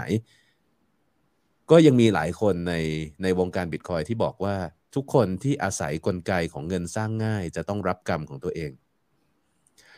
เพราะฉะนั้นเนี่ยก็ต้องบอกว่าในกลุ่ม Bitcoiner หลายคนก็ค่อนข้างที่จะแช่งเอาไว้เยอะเหมือนกันนะฮะว่าในที่สุดเราจะได้เห็น Michael Saylor capitulate แต่ว่าผมก็อย่างที่บอกคือถ้าเราดูโครงสร้างทางการเงินเนี่ยมันก็ไม่มีเหตุผลที่เขาจะ capitulate เลย และถ้ามันจะลงไปถึงสามพันห้าแล้วเขาจะ capitulate ตอนนั้นก็ก็ก็เอาเถอะมันถึงขนาดนั้นแล้วมันก็ไปกันหมดแล้วอย่างนั้นอะนะครับเพราะฉะนั้นถามว่าความเสี่ยงมีไหมผมมองว่าอย่างที่ผมพูดตั้งแต่ตอนต้นรายการเลยเนาะนะครับ ก็คือเรายังไม่พ้นขีดอันตรายผมไม่แน่ใจผมพูดตอนก่อนอัดหรือพูดตอนหลังอัดแล้วนะเรายังไม่พ้นขีดอันตราย แต่ว่าก็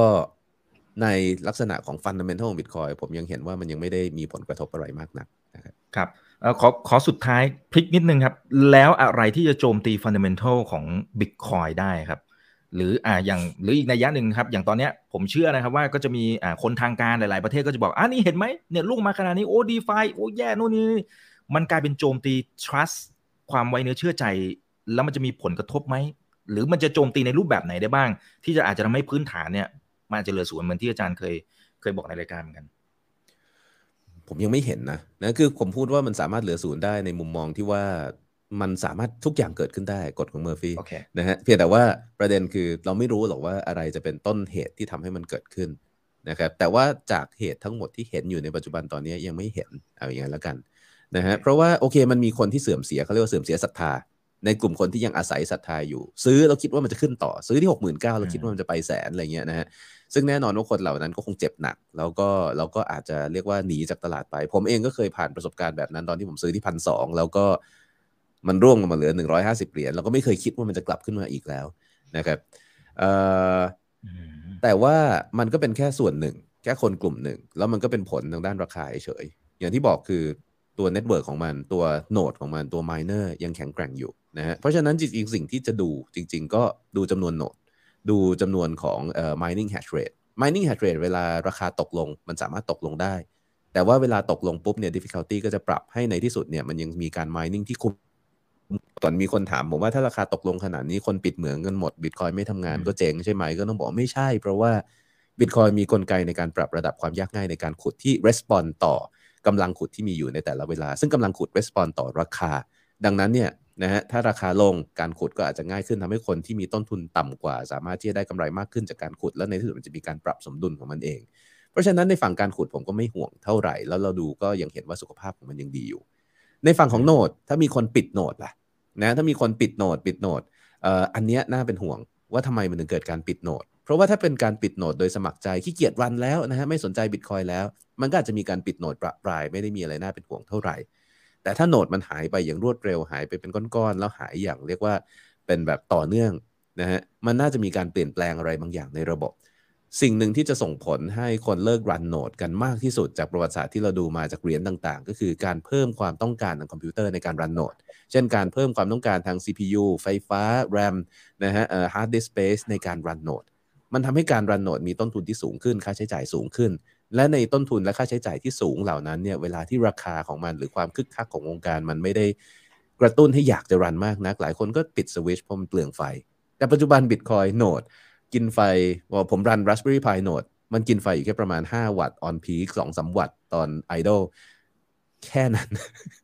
นะฮะคือประมาณ2อสวัตต์นี่คือหลอด LED เล็ก ๆ อันหนึ่งที่เปิดทิ้งในสวนนะเพราะฉะนั้นคือจริง ๆ ค่าจ้างผมที่จะเดินไปปิดโหนดมาอาจจะไม่คุ้มค่าไฟที่จะประหยัดได้ด้วยซ้ำดังนั้นเราก็จะเห็นว่า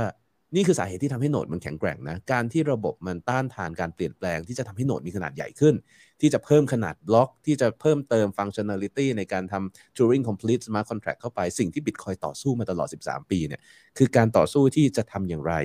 ให้การรันโหนดมันมีค่าใช้จ่ายที่น้อย รันง่าย แล้วคนอยากที่จะรันโนดได้ โดยไม่ต้องสนใจเรื่องของราคากระแสอะไรต่ออะไร คนที่รันโนดก็จะเป็นคนที่รันโนดต่อไป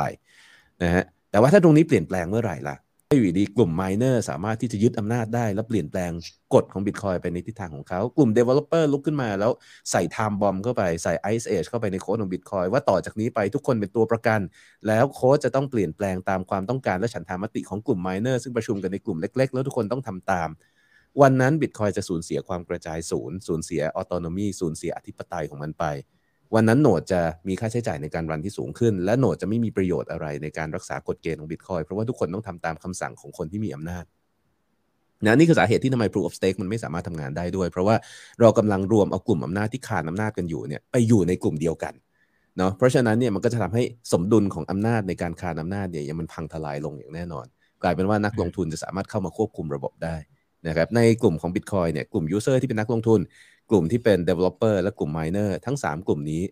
สู้กันอยู่ตลอดเวลา แล้วไม่มีใครที่จะมีอำนาจเหนือใครได้ ผมมองว่าตรงนี้คือ balance สำคัญที่เป็น fundamental สำคัญที่ผมมอง ถ้า balance ตรงนี้เปลี่ยนต้องจับตาดู แต่จริง ๆ แล้วมันจะกลับมาที่อีกประเด็นหนึ่ง ประเด็นสุดท้ายเลยคือ สิทธิในการเลือกเวอร์ชันซอฟต์แวร์ในการ run node ขึ้นอยู่กับผู้ run node เพราะฉะนั้นถึง Developer จะเปลี่ยนอะไร Miner จะโหวตให้เปลี่ยนอะไร ถ้าคนรันโนดไม่เล่นด้วย นะฮะมันก็ไม่มีสิทธิ์ที่จะเปลี่ยนแปลงระบบได้อยู่ดี ผมเลยบอกว่ามันมองไม่เห็นเหมือนกันว่าเขาจะเกิดอะไรขึ้นที่จะทำให้ระบบมันเปลี่ยนแปลงไปในทางที่ที่เรียกว่าทำให้มันสูญเสียความกระจายศูนย์ได้ อืมอืมครับ อ่า เอาละฮะ โอ้ ขอบคุณทั้งสองท่านมาก ๆ นะครับ เอ่อ เราคุยกันพอสมควรละนะครับ แต่ฝากทิ้งท้าย อ่า ทั้งให้กำลังใจให้บทเรียนนะครับ กับภาวะที่ อะมันก็ โอ้โห ค่อนข้างจะวือวาพอสมควร แล้วทำให้หลายคนอาจจะ เหมือนกับโอ้โหเจ็บพอสมควรอะเราต้องยอมรับนะว่ามือใหม่เนี่ยโอ้โหหลายคนก็ทนไม่ไหวถ้าใช้คำพิบิดคือคืออดทนรอไม่ไหวละนะฮะจะอยู่ถูกที่ผิดที่ไม่รู้แหละนะครับ ฝากทิ้งท้ายหน่อยฮะพี่บิดเชิญเลยครับ บทเรียนที่เราได้รับ และขอกำลังใจด้วยนะคือจริงจริงพี่จะบอกว่าเออพี่ว่าตอนที่เราเข้ามา ตอนที่เราเข้ามาในตลาดเนี้ยเรากลับไปเช็คความรู้สึกนิดนึงว่า เราเข้ามาด้วยวิธีคิดแบบไหน อันนั้นอะ เราอาจจะได้กลับมาทบทวนว่า แล้ววิธีคิดแบบนั้นน่ะ มันใช่หรือเปล่า เพราะว่า mindset ของการที่เราจะทำอะไรก็แล้วแต่เนี่ย มันจะเป็นตัวที่ทำให้มันทำให้เราเนี่ยประพฤติตัวไปในทางแบบนั้นน่ะ คือถ้าเราเข้ามาด้วยความหวังรวยหรือโลภมาก ๆ เนี่ย มันมันจะทำให้พฤติกรรมที่เราส่อออกไปในการลงทุนมันมันจะไปในทิศทางนั้น และส่วนใหญ่พวกนี้แหละคือเหยื่อ ส่วนใหญ่พวกนี้คือเหยื่อ เพราะฉะนั้นเนี่ยเวลาที่เราเข้ามาเนี่ย พี่ยังยังยังมอง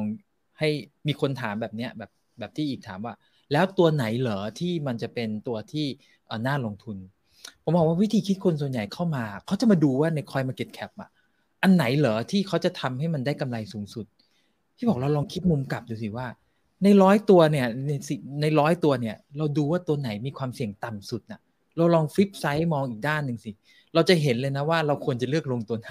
โอเค เราอาจจะไม่ได้กำไรสูงสุด แต่ความเสี่ยงที่เราจะเสียเนี่ยมันอาจจะน้อยกว่าไอตัวที่เราไปมองว่าเราจะได้กำไรสูงสุด mindset พวกนี้มันเป็นสิ่งที่จะทำให้มัน reflect มาถึง action ที่เราจะทำอันนี้เป็นอันที่หนึ่งที่พี่อยากฝากเอาไว้เลยนะครับ วิธีคิดมันจะสะท้อนถึงการกระทำของเรานะอันนี้ต้องกลับมาแล้วทบทวนตัวเองให้ดี อันที่สองก็คือ ไม่ไม่ อันเดิม ไม่มีใครสามารถเดินได้แล้ววิ่งได้โดยที่ไม่ล้ม เพราะฉะนั้นเนี่ย ให้ถือว่าการล้มของคุณอะ มันคือประสบการณ์ที่ทำให้คุณรู้ว่าวิธีเนี้ย มันไม่เวิร์กนะ ต่อให้พี่บอกเรายังไงว่า ต้องวิธีเนี้ย มันถึงจะทำให้เราเดินต่อไปได้ เราก็ไม่รู้อยู่ดี ถ้าเราไม่รู้จังหวะการก้าวจังหวะของการใช้น้ำหนักขาอะไรยังไง แล้วพอเวลาเราล้มเราจะรู้ว่าแบบเนี้ยมันคือท่าที่เราไม่ควรทำอีก เพราะฉะนั้นเนี่ยให้เราตีซะว่ามันคือเรื่องของอประสบการณ์ที่เราได้เรียนรู้ เราวิธีการที่ diversify เงินออกมาเนี่ยพี่พี่ยังเคยคุยกับอีกช่องหนึ่งว่า ให้เราลองฟลิปไซส์ไหมเวลาที่เราอยากเล่นเปียโนเป็นอะเราบอกว่าเรายอมเสียเงินอาทิตย์ละห้าร้อยเพื่อไปซ้อมเปียโนเราบอกว่าเฮ้ยเราอยากที่จะสะสมเงินเป็นถ้างั้นเนี่ยเราลองไหม ให้ค่าครูเนี่ยเดือนละห้าร้อยอะไรเงี้ยเป็นรองเป็นการสะสม วิธีคิดแบบนี้จะทำให้เรารู้ว่า อันนี้คือส่วนที่เราเสียได้จริง ๆ บางคนเนี่ยบอกว่าเราเสียได้เสียได้เสียพอเงินเราจริง ๆ เสียเสียไม่ได้ ไอคนที่บอกให้เราไปซื้ออะมันควรจะต้องรับผิดชอบ แต่จริง ๆ แล้วตอนที่เราซื้อเราไม่ได้คิดที่จะรับผิดชอบเอง แต่พอเราคิดว่าเราจะมาซื้อประสบการณ์หรือซื้อความรู้เหมือนเราไปฝึกเรียนเปียโน แปลว่าเรายอมเสียได้จริง ๆ mindset แบบนี้แหละพี่คิดว่ามันจะทำให้เราเติบโตได้ในทุกตลาดไม่เกี่ยวกับตลาดคริปโตด้วยสำคัญคือเราจะ develop ชุดความคิดให้เราเรียนรู้ไปในชีวิตของเราได้ยังไง อันนี้คือสิ่งที่สำคัญ มันเอาไปใช้ได้ทุกที่แหละ ไม่ใช่แค่เรื่องตลาดคริปโต พี่ฝากไว้ประมาณนี้ครับ ขอบคุณมากครับจันตานครับ เชิญเลยครับผมชอบมองในลักษณะที่ว่า ถ้าทำอีกครั้งหนึ่งเรายังจะทำเหมือนเดิมอยู่หรือเปล่านะฮะหลายครั้งที่ตลาดมันขึ้นแรงๆนะอยู่ดีๆ มันขึ้นจากร้อยกว่าเหรียญไปสองหมื่นเหรียญอยู่ดีๆมันขึ้นจากสามพันกว่าเหรียญไปหกหมื่นเก้าพันเหรียญเนี่ยผมก็จะรู้สึกว่าอยากจะเตะตัวเองจังเลยทำไมไม่ซื้อมากกว่านี้ใช่ไหมนะแต่พอเรามองย้อนกลับไปว่า ถ้าเรากลับไปที่เวลานั้นจริง ๆ เราจะซื้อมากกว่านั้นจริงหรอ แล้วเราก็จะพบว่าไม่หรอก เพราะว่า เพราะว่าเราตัดสินใจด้วยหลัก เหตุและผลที่ที่ที่เป็นไปตามแผนที่เราวางไว้แล้วนะฮะแผนของเราคือเราไม่รู้อนาคต เพราะฉะนั้นเราก็คิดว่ามันอาจจะขึ้น เราก็จะมีไว้บ้าง แต่เราก็คิดว่ามันก็อาจจะไม่ขึ้น แล้วเราก็จะป้องกันความเสี่ยงเอาไว้บ้าง เพราะฉะนั้นเมื่อเรามองย้อนกลับไปแล้วเรารู้ว่า ถ้าเรายังมี frame ความคิดเหมือนเดิมแบบนี้แล้วเราทำเหมือนเดิมเนี่ยนะฮะก็ก็ผมก็ happy กับการตัดสินใจนะ ถึงแม้ว่ามันก็จะมีความอยากอยู่ในใจเหมือนกันที่แบบว่า ฉันอยากมี time machine จังเลยหกหมื่นเก้าจะขายให้หมด เดี๋ยวได้มาซื้อคืนตอนนี้อะไรเงี้ย แต่ว่าเราก็เข้าใจว่า โอเค ด้วยพื้นฐานของความที่เราไม่รู้อนาคตนะฮะถ้าเราย้อนกลับไปตรงนั้น เราก็คงทำเหมือนเดิม และนั่นแล้วนั่นเป็นเป็นจุดเช็คที่ดีที่ผมจะมักจะเช็คกับตัวเองว่า เราตัดสินใจไปด้วยความโลภความกลัวในตอนนั้น หรือเราตัดสินใจตามหลักเหตุและผลในการลงทุนในการ diversify และการป้องกันความเสี่ยงของเรา เพราะว่าถ้าเรากลับไปแล้วเราพบว่าจริง ๆ วันนั้นคือตัดสินใจด้วยความโลภล้วนๆเนี่ยนะเราก็จะได้แก้ไขด้วยนะมันไม่ใช่ไม่เกิดขึ้นนะมันเกิดขึ้นหลายครั้งสำหรับผมเหมือนกันนะฮะเราก็จะได้รู้เหตุการณ์แบบไหนเหตุการณ์ที่เราจะต้องแก้ไขที่เราจะต้องมีวินัยมากขึ้นนะครับหลายคนถามว่าทำไมผมใช้ออมาทำไมในเมื่อผมวิเคราะห์กราฟได้ ผมรู้ว่ามันจะต้องลงมาถึงเท่าไหร่เท่าไหร่ทำไมไม่เก็บเงินก้อนไว้รอซื้อ เงินก้อนผมก็เก็บนะฮะเอ่อเพราะว่าเพราะว่าใช้วิธีการคิดแบบเดียวกันนี่แหละ เราก็จะคิดว่า ถ้าเราวิเคราะห์ถูกเราก็จะต้องมีเงินก้อนรอเอาไว้นะฮะแต่ถ้าเราวิเคราะห์ผิดล่ะ อย่างน้อยเราออมมาตลอดทาง ถึงแม้ว่าเราตกรถก็ไม่ไม่ไม่พลาดอะไรนะฮะหรือว่าในตอนที่มันขึ้นแรงๆแล้วเราอยากจะซื้อมากๆ การที่เราไม่เอาอินตอนนั้นก็ทำให้เราสามารถที่จะป้องกันตัวเองได้เพราะฉะนั้นเนี่ยแผนก็มีได้หลายแผนด้วย diversify ไม่ใช่ diversify แค่ลงทุนในหลักทรัพย์อะไรบ้าง แต่แม้กระทั่งวิธีการลงทุนในหลักทรัพย์เดียวเนี่ยก็สามารถทำได้หลายวิธี แยก portfolio ได้หลายอัน เพื่อให้ในที่สุดผลของมันเนี่ยออกมาในลักษณะที่ว่าเราจะได้ไม่กระวนกระวายใจนะฮะแล้วเราสามารถที่จะอยู่กับมันได้ เพราะว่าในที่สุดแล้วศัตรูที่สำคัญที่สุดในด้านการลงทุนอะไรก็ตามมันคือตัวเราเองคือเราทนไม่ได้ เราทนไม่ได้ แล้วเราก็แหกกฎตัวเอง แล้วเราก็ทำให้ตัวเราเองเสียหาย แล้วเราก็ลงทุนในลักษณะของการเอาคืน การแก้แค้นแล้วในที่สุดเราก็เสียหายมากขึ้นนะฮะเพราะฉะนั้น การตัดสินใจของผมหลายอย่างมันไม่ใช่การตัดสินใจที่ออพติมัมให้ผลกำไรสูงสุด แต่เป็นการตัดสินใจที่ผมมองว่ามันทำให้เราปลอดภัยจากเขาเรียกว่าอารมณ์ความโลภความโลภความโกรธความหลงของตัวเราเองเนี่ยมากที่สุดนะครับก็อาจจะไม่ได้เป็นคำตอบทิ้งท้ายแล้วเท่าไหร่แค่ว่าเป็นเป็นมุมมองแง่คิดว่าส่วนตัวผมใช้วิธีอะไรนะเสริมจากพี่บิดเมื่อกี้ก็ก็ไปในแนวทางเดียวกันนะครับ ครับก็เป็นแง่คิดที่ดีนะครับ แล้วผมก็เชื่อว่าพอฟังมาถึงตรงนี้นะครับ หลายคนน่าจะคิดเหมือนกันนะ ว่านี่คืออีกหนึ่งคลิปที่ทรงคุณค่าอย่างมาก ยังไงคนไหนที่เข้ามาแล้วก็กดแชร์ไว้แล้วไปดูตั้งแต่ตอนต้นทบทวนตัวเองดูนะครับ วันนี้ขอบคุณทั้งสองท่านมากๆครับ สนุกมากๆครับ ได้ข้อคิดดีเช่นเคยครับครับผมครั้งหน้าเป็นเรื่องไหนเดี๋ยวรอติดตามนะครับ นี่คือ right now บายอีกบรรพททุกเรื่องที่นักทุนต้องรู้ครับ วันนี้สวัสดีทุกท่านครับ ถ้าชื่นชอบคอนเทนต์แบบนี้อย่าลืมกดติดตามช่องทางอื่นๆด้วยนะครับ ไม่ว่าจะเป็น Facebook, YouTube, Line Official, Instagram และ Twitter จะได้ไม่พลาดการวิเคราะห์และมุมมองเศรษฐกิจ และการลงทุนดีๆ แบบนี้ครับ อย่าลืมนะครับว่าเริ่มต้นวันนี้ดีที่สุด ขอให้ทุกท่านโชคดี และมีอิสรภาพในการใช้ชีวิต ผม อีกบรรพฒนาเพิ่มสุขครับ